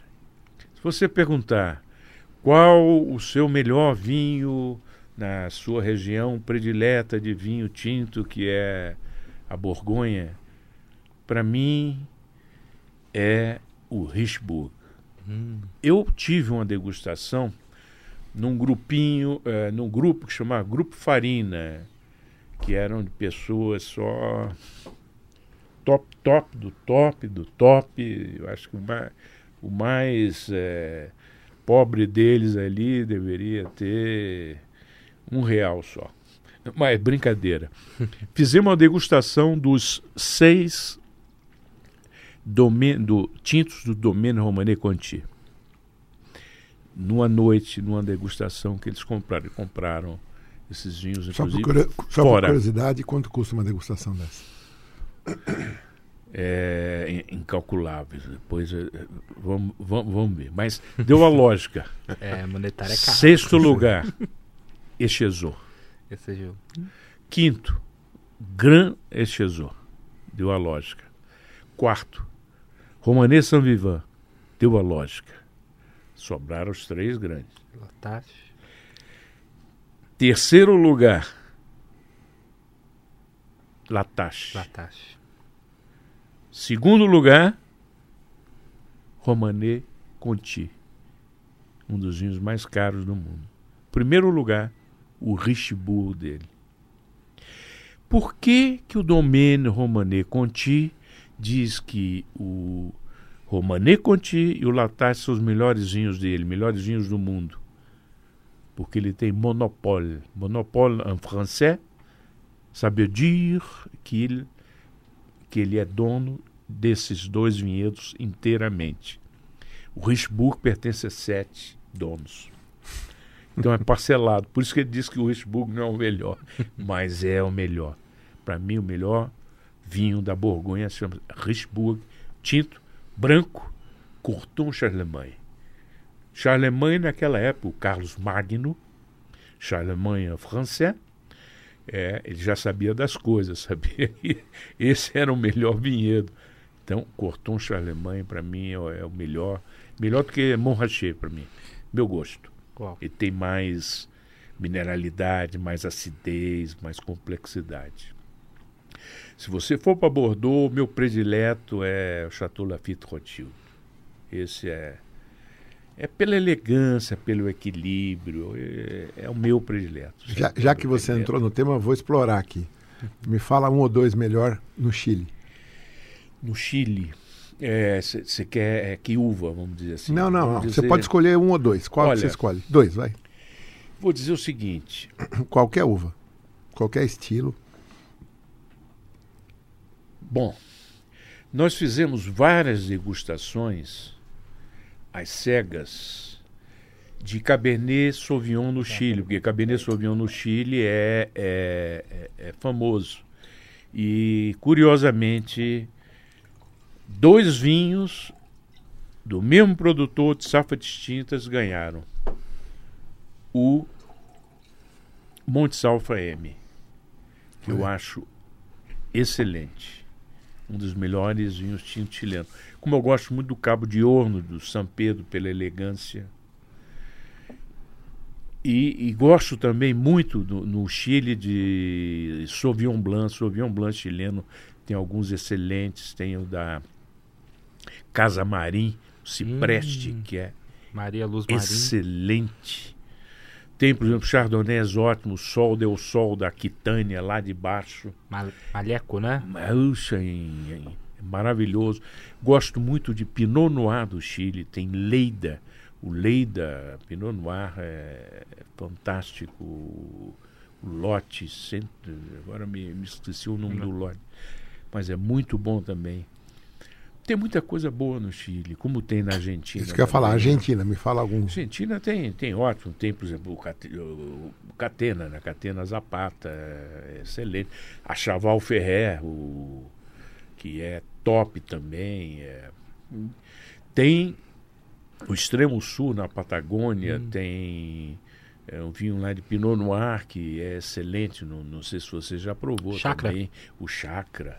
É um vinho uhum. elegante. O, o na Patagônia, lá no Rio famo... Negro, Neuquén, já é, é, Patagônia. E fugiu agora o famoso Alma Viva, ele é chileno, argentino? O Alma Viva é chileno. É chileno. chileno. É. Ele é, vamos dizer, o Alma Viva, ele tem um preço, na minha opinião, acima do que... Ele entrega. É, do que ele entrega. Ele oscila um pouco, algumas safras são muito boas, outras nem tanto.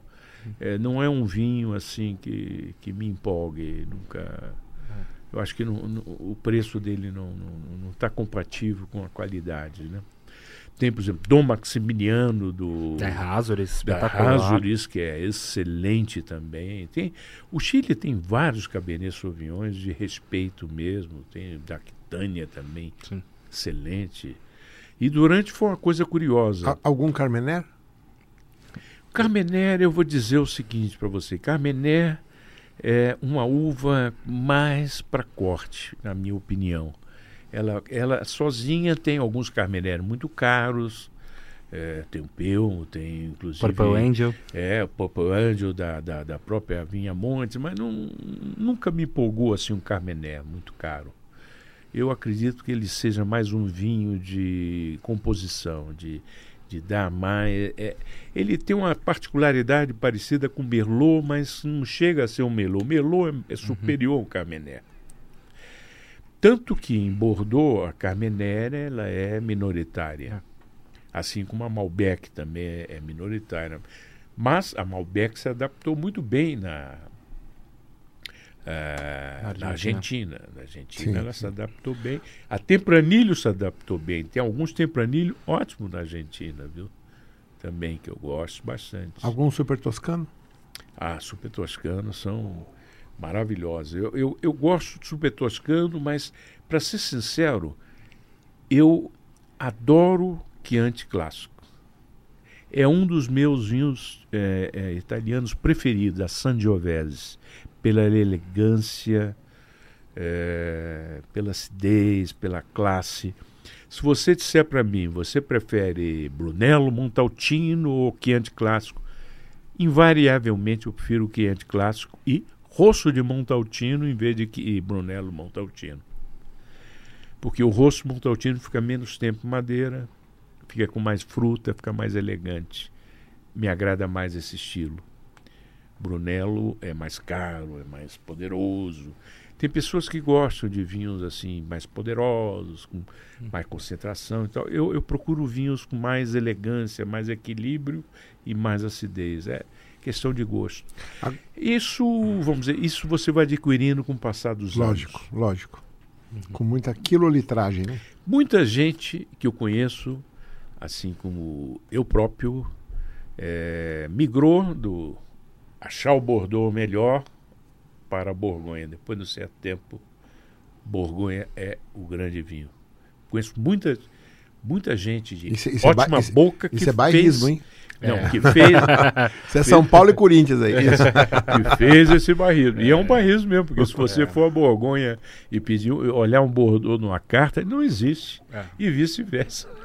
Exato. Lá na França, na Itália, assim, é, de forma geral na Europa, é, o pessoal é muito arraigado às, às comidas e às bebidas locais. Eu estou né? perguntando porque eu quero entrar num assunto aqui que é essa pontuação.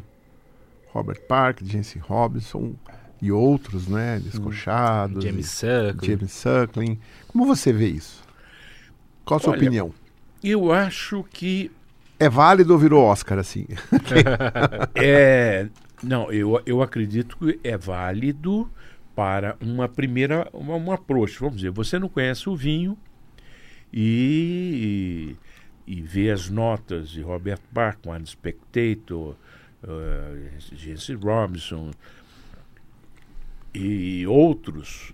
Ele, ele te dá uma indicação. Se todos eles estão dando uma nota alta, porque ele tem uma certa qualidade alta. Isso não quer dizer que você vai gostar. Lógico, lógico. Você tem que procurar o seu gosto. Mas, Então, era isso que eu queria perguntar mas já também. é uma dica boa. Agora, se todos eles dão uma nota baixa, dificilmente você vai gostar. Você nunca pensou em montar o, a pontuação Amarante? Já tem alguns amigos meus que dizem, poxa, você já devia ter feito isso há muito tempo, mas eh, aí o problema é o tempo. Tempo tem- tem tanta coisa que a gente tem que tratar, tem que cuidar e, e isso vai ficando um pouco para trás. Mas eu acho que o mais importante é a pessoa provar. A pessoa tem que provar. Você é o teu próprio juiz. Não adianta eu dizer para você, ó, esse vinho aqui é o melhor do mundo. Você bebe, você diz, é um vinho bom, mas para mim não acho o melhor do mundo. É a frase que eu uso no Digital Sommelier. Vinho bom é o vinho que você gosta. Isso é o vinho que você gosta. Não adianta eu dizer para você que esse vinho é bom, se você, como aquela moça, né, que chegou um vinho 4,5, ela já, pô, porcaria. Para ela Para não ela bom. não é bom. É. Para cada pessoa tem um gosto. É. Você tem que. A, a grande. Por que, que eu quis fazer esses grupos de degustação? Para descobrir o meu gosto. Descobrir. é, e, e tinha ne- nesse outro grupo que nós tínhamos uma degustação de Romanée Conti, que você perguntou quanto custa. Não saberia dizer um preço absurdo esses seis vinhos.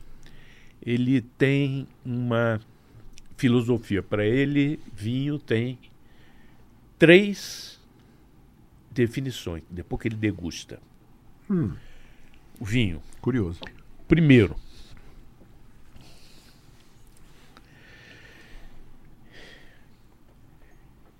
NCNF. Não compro nem F três pontinhos. Não Esse- compro nem. f- Endo. Três pontinhos. Esse é, é, o, é o negócio. Não compro nem. Pip. Mas é pim, pim, pim, pim, pim.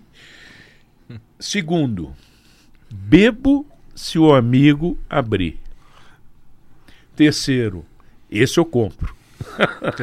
Ele era muito engraçado. Legal, né? Bom seu amigo Esse- abrir, é ótimo. Três, três, três Esse- notas. Chama-se Jorge Yunes Filho que fala isso. A definição dele de vinho são essas três. em que faixa cai? E ó, tremendamente objetivo.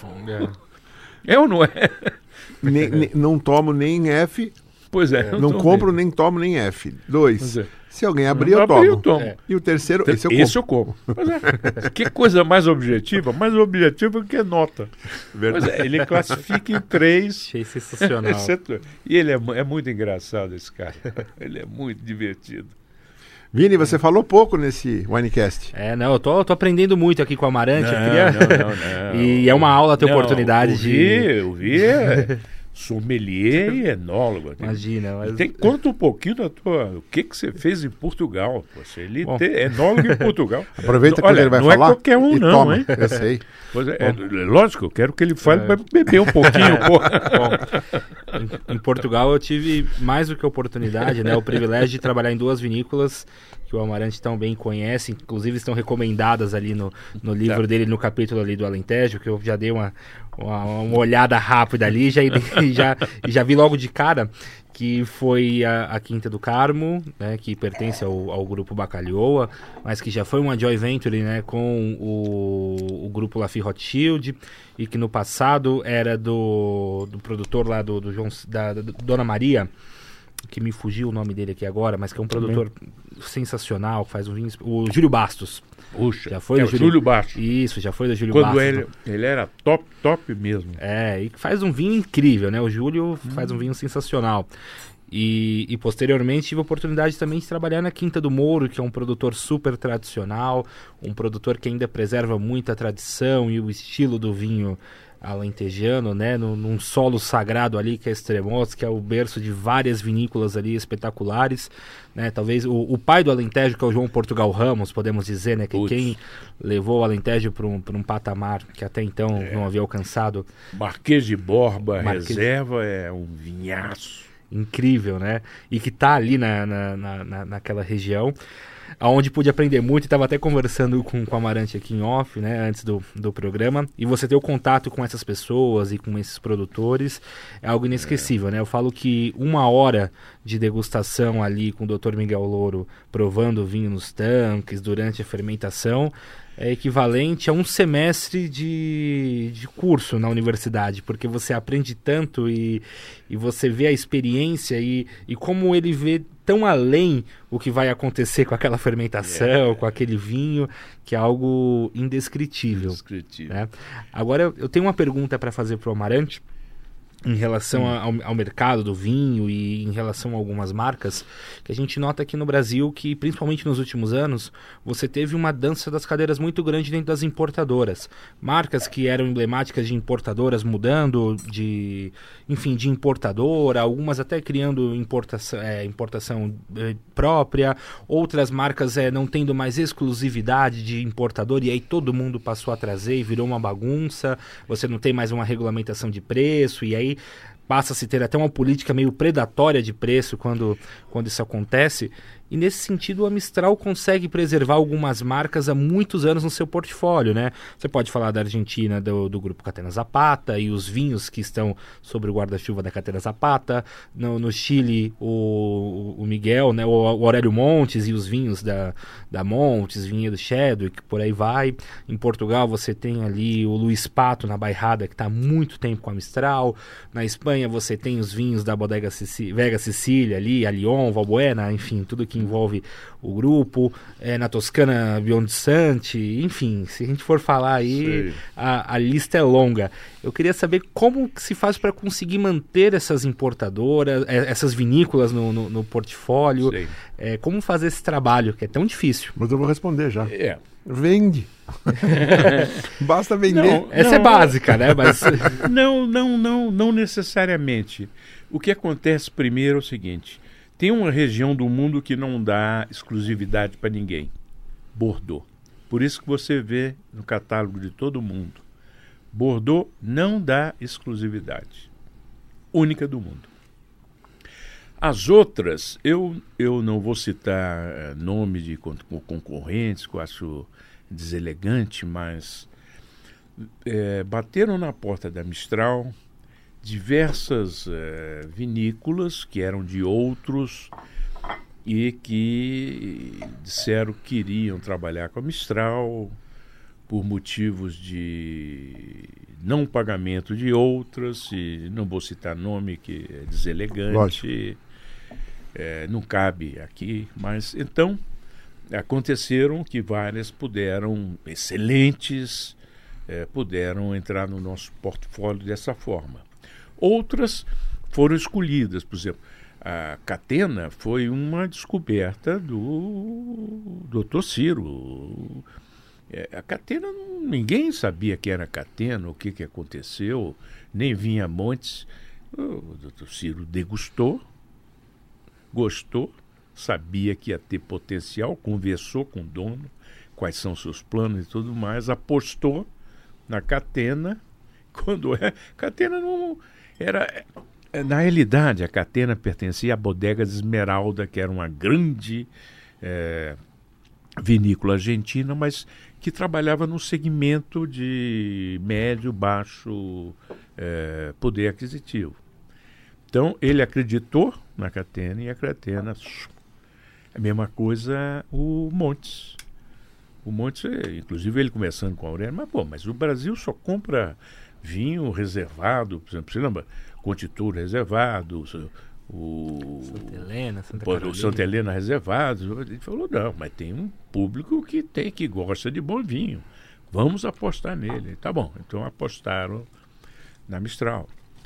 E a Mistral diz o seguinte: o, o, você não promete produção. Ele diz o seguinte: olha, nós vamos trabalhar o mais sério possível, não prometemos nenhuma produção.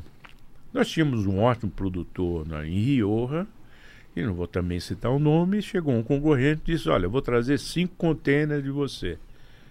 Ele acreditou, saiu e Três anos depois, bateu de novo na porta da Mistral querendo voltar. Porque o outro não cumpriu a mentira. Aí o doutor Ciro fez assim: não, agora não dá. Faltou aquele espírito. Outra coisa que a gente faz é: qualquer ano, você sabe que tem anos melhores, anos piores. O que ele oferecer, a gente é parceiro, a gente traz. Não fica só escolhendo aqui, opa, não, desse ano eu quero, não, desse outro eu não essa, quero. essa é a palavra. A gente não é parceiro, existe. né? A gente é parceiro. Sim. Então, o que o senhor me oferecer, e por serem bons produtores, o que, que diferencia um bom produtor de um produtor eh, medíocre?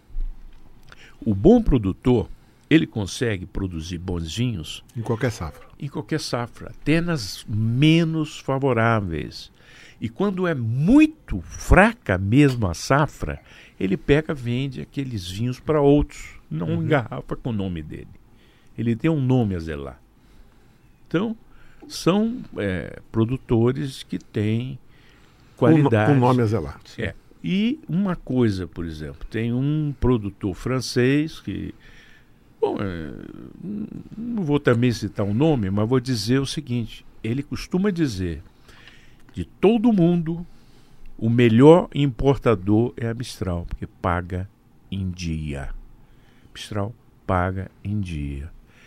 Quando ele não pode pagar em dia por algum motivo, ele liga, diz: Olha, me dá mais dois dias por algum motivo. Mas nego sempre paga em dia. Então, os produtores estão contentes com a Mistral, porque ela honra o compromisso de pagar. Legal. Muito legal. Não É. sei se respondi Não, sua não, pergunta, Vi. Super respondeu. Super respondeu, porque é, é- é Não, é- realmente isso. Mais do que quantidade é qualidade. Qualidade. E, e esse trabalho sério, né? Sério e sem mentir. Não É. vou- eu não vou trazer É. cinco containers. Eu vou trazer cinco containers se houver mercado, se lentamente a gente conseguir chegar a isso. Se não, Uhum. é, é um trabalho entre nós dois só. Não sou só eu que vou vender cinco containers. Você tem que me ajudar também fazendo os vinhos que é, e, o- e os preços que também justifiquem a gente conseguir vender cinco, vender cinco containers num certo preço de Rioja alto.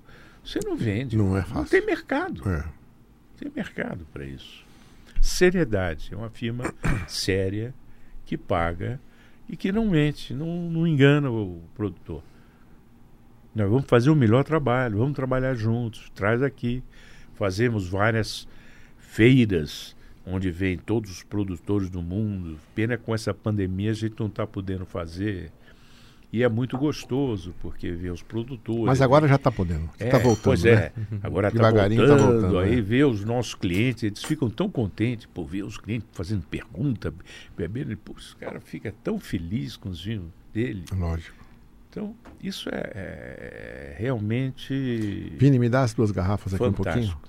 Amarante, de 0 a 5, de meio em meio, que nota que você dá para o primeiro vinho da Gás? Deixa eu tentar mudar meu... porque eu- Minha Agora nota ele- vai de 0 a 100. Então, Então pode ser, pode ser de 0 a 100. Dá de 0 a 100. não é fácil. Não, não, de 0 a 100. A Pode falar. gente pode voltar. Eu vou dizer o seguinte. Eu, por incrível que pareça, achei mais elegante o Dagas. É mesmo? Gostei um pouquinho mais do Dagas. Sabe Marco? Puyo. Olha, olha É. só quem é que tá falando Ah, que preferiu o seu vinho também aqui, ó. Vou explicar por quê. É muito gostoso o, o reserva. O, o reserva gritou por um antio. Quero um antio. Nossa, concordo Oh, totalmente.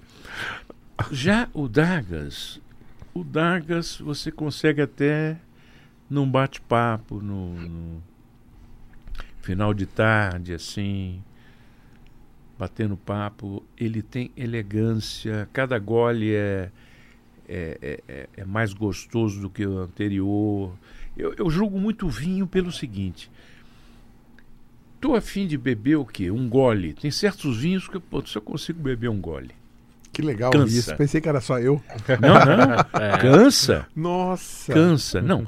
Esse vinho, um- uma taça, olha, já deu. Agora, tem vinhos que você diz, puxa, cadê? Acabou a garrafa? Pelo amor de Deus, que pena. Verdade. Tem vinhos que têm longo curso. Eu gosto de vinhos, por isso que eu, eu adoro Riesling. Riesling é aquele vinho que Sim, sim. sim. você fica a noite, ou, ou Pinot Noir. E é sempre Pinot Noir quando é bom, cara, você não, não- não cansa. É, é tão gostoso. Cada gole é melhor do que o anterior. Então esse vinho é muito elegante. De 0 a 100. 0 a 100, eu dei 90 e meio. O meu amigo Saul tinha costume de dizer, Amarante, meio é coisa de V. V ponto, Ponto. ponto, ponto, bi, bi, bi, bi, bi. Eu digo, não tem problema, mas eu vou dar. 90 Eu e meio. 90 e meio. Então é um 4,5 aqui, ó. Puta notona, viu? Não, é um vinho bem gostoso. E esse Altos Ibéricos aqui, Rioja Você, dando, Reserva. por exemplo, seria, vamos dizer, um mudaria, se você faz a de a 5, mudaria um a diferença de dois pontos, 4 e 6, 4, 4, uma coisa assim. ou 90 e meio, uns 88, 87. No- não, mais, 89. Aqui. É. Ah, então não é 4 pontos, é um ponto. Aqui não é, é 90 e meio ou 95? 90 e meio. Ah, tá. 90, não chega a 91. Não, não chega Então não, é 89, nós estamos falando de 1,5 aqui. 90, é, um e meio de diferença. Quatro, é 4,5 100. também. É 4,5 E também. 100. Então é, É. 4,5 também. É. Um 4,5 plus aqui e um 4,5. É. Nossa, acertamos, hein, Vini? Oh, com Porque certeza. um cara que toma Romanê Conti, Latache, Claro. é, tudo aqueles nomes que ele falou aí, É uma pressão. a gente né? conseguiu dois 4,5. É uma pressão servir Não, um vinho mas pra- são. Olha, hoje em dia. Nós tem- vamos, nós, desculpa, nós vamos pegar seu celular, logar na Inwine, você vai escanear o rótulo e nós já vamos meter 4,5. Não vamos perder essas duas notas dele, ainda mais que ele é o homem da anotação. Criar o E no perfil dele já em grande estilo aqui. Perfeito. Mas fala, desculpa. Mas muito gostoso mesmo. Esse da Gás é um vinho elegante. Bom, com o currículo desse senhor, né, meu amigo? Não dava pra ser diferente, né? Podia ser diferente. Meu querido, quer falar mais alguma coisa, Vini? Eu queria fazer mais uma pergunta Então vamos pro lá. Amarante, aproveitando o- a- o- um degustador de, de tão longa data e que vem no mercado há tanto tempo, tão atuante. É, a gente vê um, um movimento é, de alguns anos para cá. O mundo do vinho vem mudando muito, os produtores, os- o estilo do vinho vem mudando muito. Você tem épocas, né, em que então você teve determinados momentos em que você tinha uma super utilização, uma valorização do uso da barrica de carvalho. Hoje você tem uma tendência para vinhos mais naturais, mais prontos, que já que já saiam da vinícola ótimos para serem consumidos naquele momento. É, você tem hoje em dia até mesmo elaboração de vinho em lata, vinho ice, né, com gelo. Eu queria saber a tua opinião sobre é, esse movimento do mundo do vinho, essa Sim. mudança e como a Mistral também vê essa questão é. da, da novidade no mundo do vinho.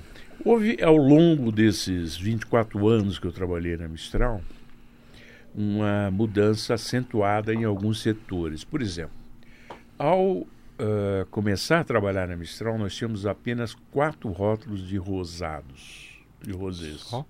Só. 24 anos atrás, quase nos tomava rosé. Hoje nós temos mais de 200, 250. O, o rosado passou a ter sua ocasião. Inclusive, curiosamente, um dia eu fui no Café Jornal, estava lá o sommelier, que é meu amigo, tinha andado com a minha esposa pelo Ibirapuera e queríamos comer, nós dois, um hambúrguer. E ele perguntou: o que, é que vocês vão beber. Eu pedimos um rosado, um Granfield do rosado da Navarra, que eu acho um vinho. Ele, puxa, mas um rosado? Eu digo, é, poxa, nessa hora, com depois que você tá, andou bastante com, com, com, com, é, com cheeseburger, vai muito bem rosado. Então tem seu momento rosado. Outra coisa que aumentou bastante foi o consumo de brancos.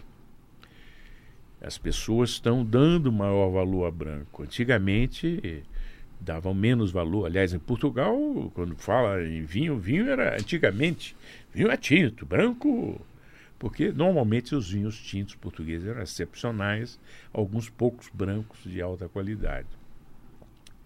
Mas o que eu tenho notado mais ultimamente também é que, principalmente com relação aos tintos, é que as pessoas estão querendo vinhos menos alcoólicos, menos amadeirados, mais frutados, mais amigáveis.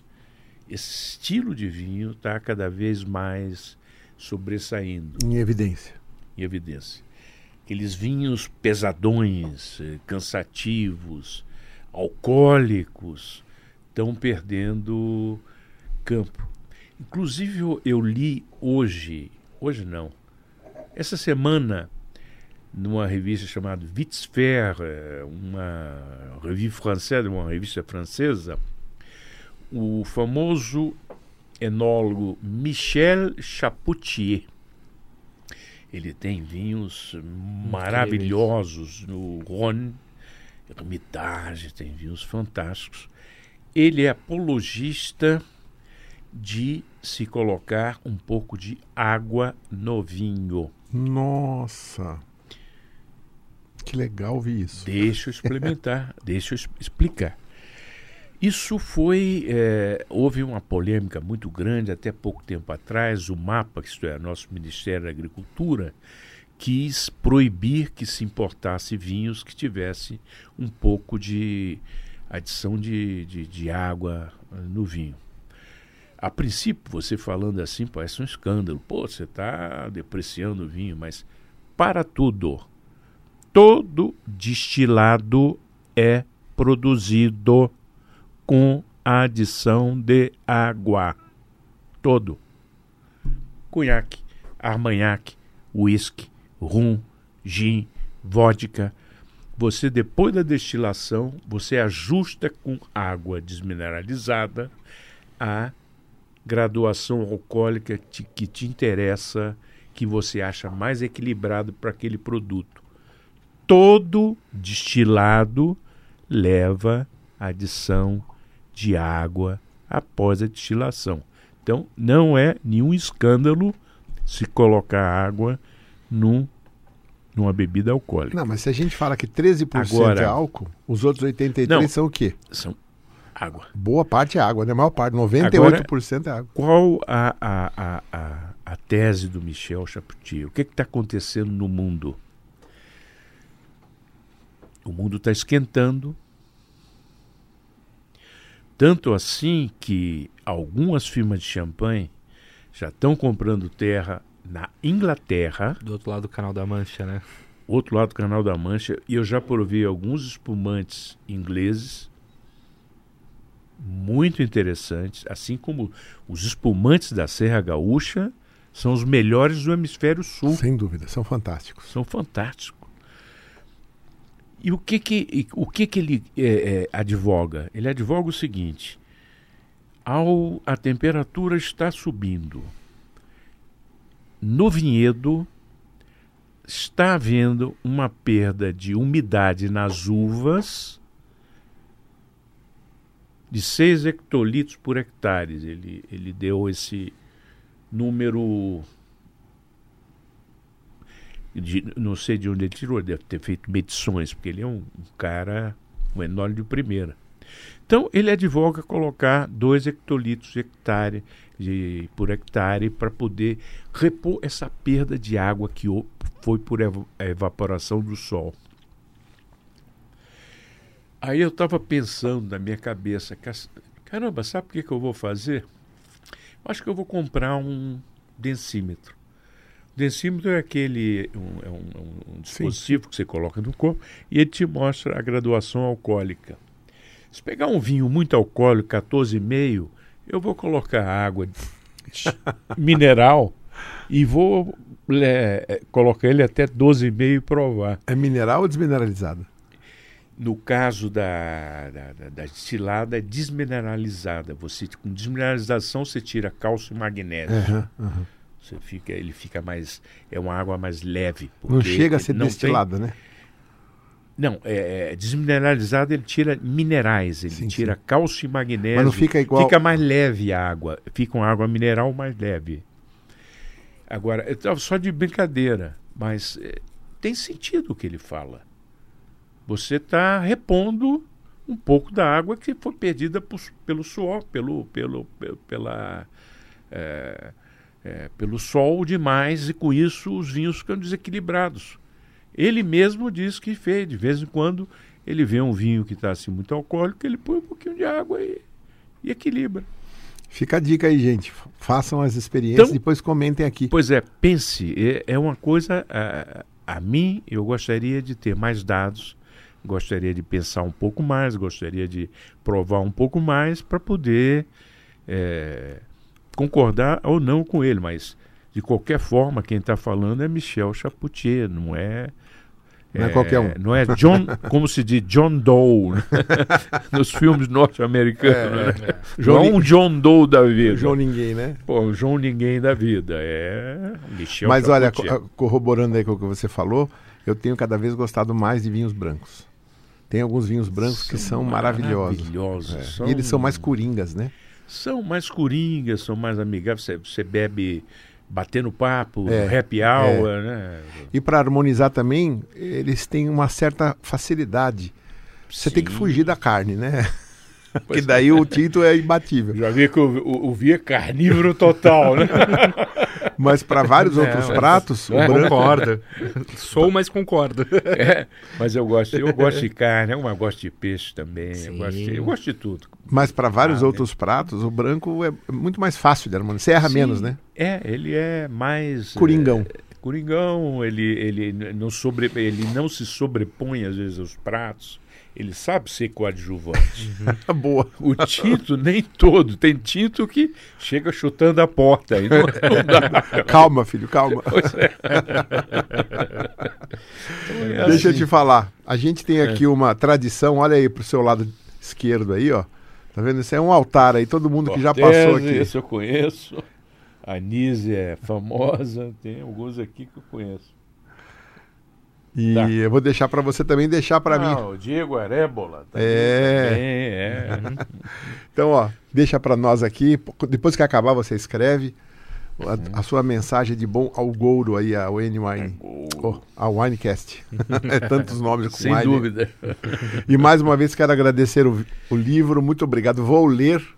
Vou. Não, mas no, um livro sem autógrafo. Nossa, então melhor ainda. Não, Você vale me- nada. você me deixa o ter um autógrafo aí. autógrafo, sem dúvida. Maravilha. Então fica mais uma vez aqui a dica, o link está na descrição. É um super livro. Eu já dei uma folhada aqui, já me apaixonei. Vini. Obrigado. Obrigado por estar aqui com a gente. Obrigado. Não, eu obrigado pelo Falou convite, pouco. pelo bate-papo muito agradável. Amarante, foi um E prazer enorme. ótimos. É, Muito obrigado muito por bom. ter vindo. Foi um prazer Eu também. enorme estar com você aqui com a gente. E fico esperando o convite aí pra gente fazer aquela Claro. brincadeirinha de gin. Vamos, vamos acabar, já vamos dar uma agendada aí, que eu tô curioso. Eu vou fazer um monte de pergunta. Isso, não, É. mas vai ser ótimo, porque é algo novo que ninguém está fazendo. sim, Então, sim. E vamos ter aqui aulas com o grande mestre. Muito obrigado, né, pela participação e pela presença. E saúde aí, ó. você. Saúde. Saúde a Você que, todos. você que ficou com a gente até aqui, foi um prazer. Espero que você tenha Tchau. gostado. Considere deixar um Oi, like. Vivi, desculpa a brincadeira, Vivi. Tá me devendo um vinho. Considere deixar um like, se inscrever no canal, porque o Winecast é, É. sempre assim. Boas, sempre alegre, né? Sempre alegre, Aí. conversas regadas ao bom vinho, não dá para ser é diferente. É Tem que ser. Né? Sim. Vamos deixar lá tá um bom. tchau para a turma? Pessoal, tchau, pessoal. Até o próximo até podcast. Um abraço. Um abraço. Tchau, tchau. tchau.